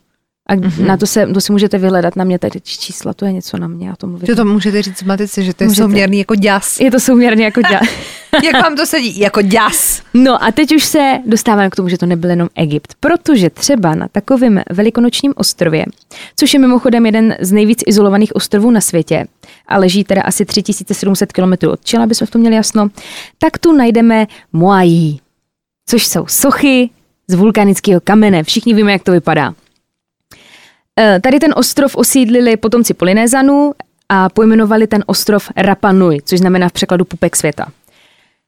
Podle uh, tady těch různých archeologů a tady těch lidí, co se o to zajímají, tak vlastně nedokážou pochopit, proč vůbec tady ten ostrov byl osídlený a proč ti polinézani nebo ti potomci těch polinézanů si prostě jednoho dne řekli, hele nic, jedeme dál. Prostě odjeli pryč a začali úplně nový život někde jinde. Je tady na tom ostrově jedna hrozně stará stěna a je hrozně velký otazník tady nad tou stěnou, protože se stavila úplně stejně, jako třeba v Egyptě. A je tady právě jedna záhada a to, to je písmo a znaky, které se tady našly a jsou až podezřele a v podstatě totožný s písmem, který se našlo v Mohenjo-Daro, což je na území dnešního Pákistánu. A co tím chci říct? Oni na Velikonočních ostrovech a v, v Pakistánu třeba, tak našli vytesaný na kamenech uh, stejný znaky. Což je hrozně velká otázka, jak ty dvě civilizace, jako Pakistán a Velikonoční, eh, Velikonoční ostrovy, jak vůbec mohly mezi sebou mít nějakou komunikaci. V té době, viď? V té době. Hmm. Další děsivá věc je ta, že třeba, jak jsem říkala v tom Egyptě, že to stavěli do mm, třeba ty zdi, tak se zrcadlili, že to bylo stejně postavený, tak oni stejný místa byly i na Velikonočních ostrovech, nebo na Mohenjo-Daro, nebo taky na jiných ještě pyramidách ve světě, ale jako úplně totožně. Kdybych já si postavila čtverec, čtverec, trouhelník, čtverec, a takhle by se to zrcadlilo, tak by takhle byly všechny vstupy i prostě v Egyptě, všechny vstupy na Velikonočním ostrově. Bylo to prostě všechno hrozně stejný. A, A to se lidi jako vysvětlují, že by to teda mohly být mimozemský civilizace, logicky. Nemusí to být mimozemský, ale nějaká prostě civilizace, která tady byla, o které třeba my jako nevíme. Mhm. Třeba jako takhle. Uh, teď se přesuneme do Peru, protože tady je geoglyf, což je obří úkaz na, což je jeden velký obří úkaz a eh, je to prosím vás, když tak eh, jako malba nebo takový velký motiv na zemském povrchu, kdybychom nevěděli. Nikdo neví, jak dlouho tu je, je prosím vás 160 metrů dlouhý, nikdo neví, kde se tady ukázal, jak se ukázal, proč to tady je a prostě tam je s ním, tam hezky takhle žije. Je jich tam mnohem víc, další věc jsou dělaný jedním tahem což člověk vytvořit tak obrovský, a to jsou fakt jako malby, třeba je to jako vytvoru opičky, nebo dokonce jsem viděla nějaký geoglyf, prostě z vytvoru mimozemšťana, jakože vážně jako vidíš tu mimozemskou hlavu a je to hrozně děsivý a je to jedním tahem. Uh, tak je to prostě ze spoustu tvarů a podobně. A ze země to nejde vidět, musíš být nahoře, abys to viděla. Jako když by si vylezla na kopeček, tak ho neuvidíš. Musíš Aha. letět letadlem, což je taky zajímavý. Tak pak tu mám třeba Cusco, což je město v Peru. Ten vlastně taky v překladu znamená půpek světa, stejně jako velikonoční ostrovy, taková zajímavost. A tady jsou stejně stavěné stěny, kde, o kterých jsem mluvila, jak už jsou velikonoční ostrovy Peru a tady tohle. Uh, a teď ta nejdůležitější věc, která mě úplně vyrazila dech. Vy když uděláte jednu velkou přímku, tak uh, protnete všechny tady ty staré stavby. Když si jako představíš, že pojedeš z velikonočních ostrovů takhle nahoru, tak je tam 30 stupňovitý odklon a přímo protináš všechny tady ty stavby. Ale počkej, počkej si, počkej si. Jenom tak jako na začátek, já se k tomu pak ještě vrátím. Ještě bych zmínila totiž Čínu, provincii uh, Shenxi, protože i tady jsou pyramidy. Ale je to tady úplně naprostý tabu téma. Nikdo sem nemůže, nebo jako můžeš tam mít, ale nemůžeš fotit, nemůžeš natáčet a je tu stovka pyramid a ti Číňani prostě sekrany, jak se tam vzalo. Oni nemají ani žádné vysvětlení. Víš, že by se řeklo, že to byla nějaká bájná civilizace, která ne, oni prostě nemají vysvětlení, jak se tam ty pyramidy jako poděli a nemůžeš si to absolutně žád, nějak jako zdokumentovat, nejlépe se k tomu ani jako nevyjadřovat, takže to je v takovém jako utajení. A podle teda všeho, tak ten, kdo postavil tady tyhle ty všechny velké věci, ať už to jsou třeba Machu Picchu, že jo, to je všechno tady ty obří stavby, nebo Angkorovat v Kambodži, tak eh, ti lidi museli mít skvělé astronomické dovednosti. A objevuje se třeba v těch stavbách, vy co jste chytří, tak budete vědět, eh, třeba objevuje se tam pí a zlaté číslo, což třeba v té době ještě nebylo známé, jako při těch stavbách pracovali tady s těma výpočtama. A třeba ten tucet nejvýznamnějších tady těch eh, posvátných památek, tak leží v jedné přímce, o kterých někteří geologové se jako tvrdí, že kdysi byli rovníkem. Mm-hmm. A teď prosím vás, už budeme končit to nejdůležitější, co mě jako zaujalo, že si vezmeme pomyslný takový proužek, který je široký 140 km a natáhneme ho přes země kouly, jo, s tím 30 stupňovým sklonem. A ten protíná Peru, Machu Picchu, v Africe pak protíná Dagonung, kde, kde civilizace, která tady žila, tak znali hvě, hvězdy Sirius, Beta a Gamma, mnohem dřív než jako astronomové. Pak přes Alžísko a Tasary, a Tasary Nájer, kde je vyobražen obří mimozemský bůh na té zemi, jak jsem říkal, že tam je ten mimozemšťan. Potom se to táhne přes Egypt, přes Gízu, pak přes Jordánsko, Ur v Iráku, kde se narodil Abraham, Mohenjo-Daro, to je v tom Pakistánu, přes Indii, Barmu, Tajsko, Angkorvat v Kambodži až po Velikonoční ostrovy. A takhle hezky všechno to protne tady ty stavbičky, které vůbec, nebo ne vůbec, který, o kterých se lidi domnívají, že to nepostavili lidé. To jsou mi ale záhadičky. Že? Já teda musím říct, já když jsem byla v Angkorvatu v Kambodži, tak já jsem jenom chodila a takhle, to, to je prostě velký chrám kamenej. A je to tak hrozně rozlehlý a myslela jsem si tak jako na pět hodin, a ne, to je prostě třeba na dva dny to tam procházet. Fakt? A je to úplně brutální, že to je prostě vytesaný jako do kamene. A to je jako neskutečný. To je, do dneška nedokážu pochopit, jak to jako mohli postavit a bylo to třeba děsivý, že taky spousta lidí v tom Ankorovatu vidí třeba jako vesmírné lodě. Jako, mm-hmm. Ono to jsou taky jako kopulky a vypadá to třeba jako... A já mám pocit, netočil se tam Tom Raider? Možná jo. Já si myslím, že v tom Možná jo, tam se, se hodně točí. S, Angelinou Jolie, myslím. Je to možný, tam se, točí, tam se točí hodně a třeba ten Ankovrat je prostě strašně zajímavý a je to taky jedna tady z těch, z těch míst. A já, když jsem tam chodila, tak jsem si pořád jenom opakovala, jak. Já se ptám, jak to postavili. Ano, no jasně, Angelina Jolie, točila to tam. Ano, tam je Ankorvat. Tam Takže je to pokud, a dokonce jsem našla článek Kambodža po stopách Angeliny Jolie. Aha. Takže jo, točilo se to tam. Takže pokud se chystali do Kambodže, tak Angkorvat doporučuji. To by bylo nejkrásnější místo, které jsem v životě viděla. No takže tak, no. A nekradla jsem žádný kamení, ale že ne. Hele, Angkorvat, když jsem přijela Bára, tak to bylo na dva dny, když odjížděla už jenom na den a půl. no, takže tak. Tak děkujeme moc, bylo to super, bylo to super. Takový můj malý referát dneska jsem ano, si dělala. Ano, za jedna ale, za jedna. Za jedna. Za jedna. Děkuji. Tak doufáme, že vás náš extra dlouhý díl dneska bavil. jo, že jsme vás neuspali, že jsme vám třeba uspali děti, aspoň u toho třeba. A od příště zase jedeme klasika. Na tohle si nezvykejte. Krev, vraždy, znáte to, všechno. Hlavy. Um, takže pokud vás to bavilo, budeme Rozradíme, rádi. co bude příště? Ne, ne, vy byste to pak chtěli pořád. ne, takže uh, nechte se překvapit, to bude lepší.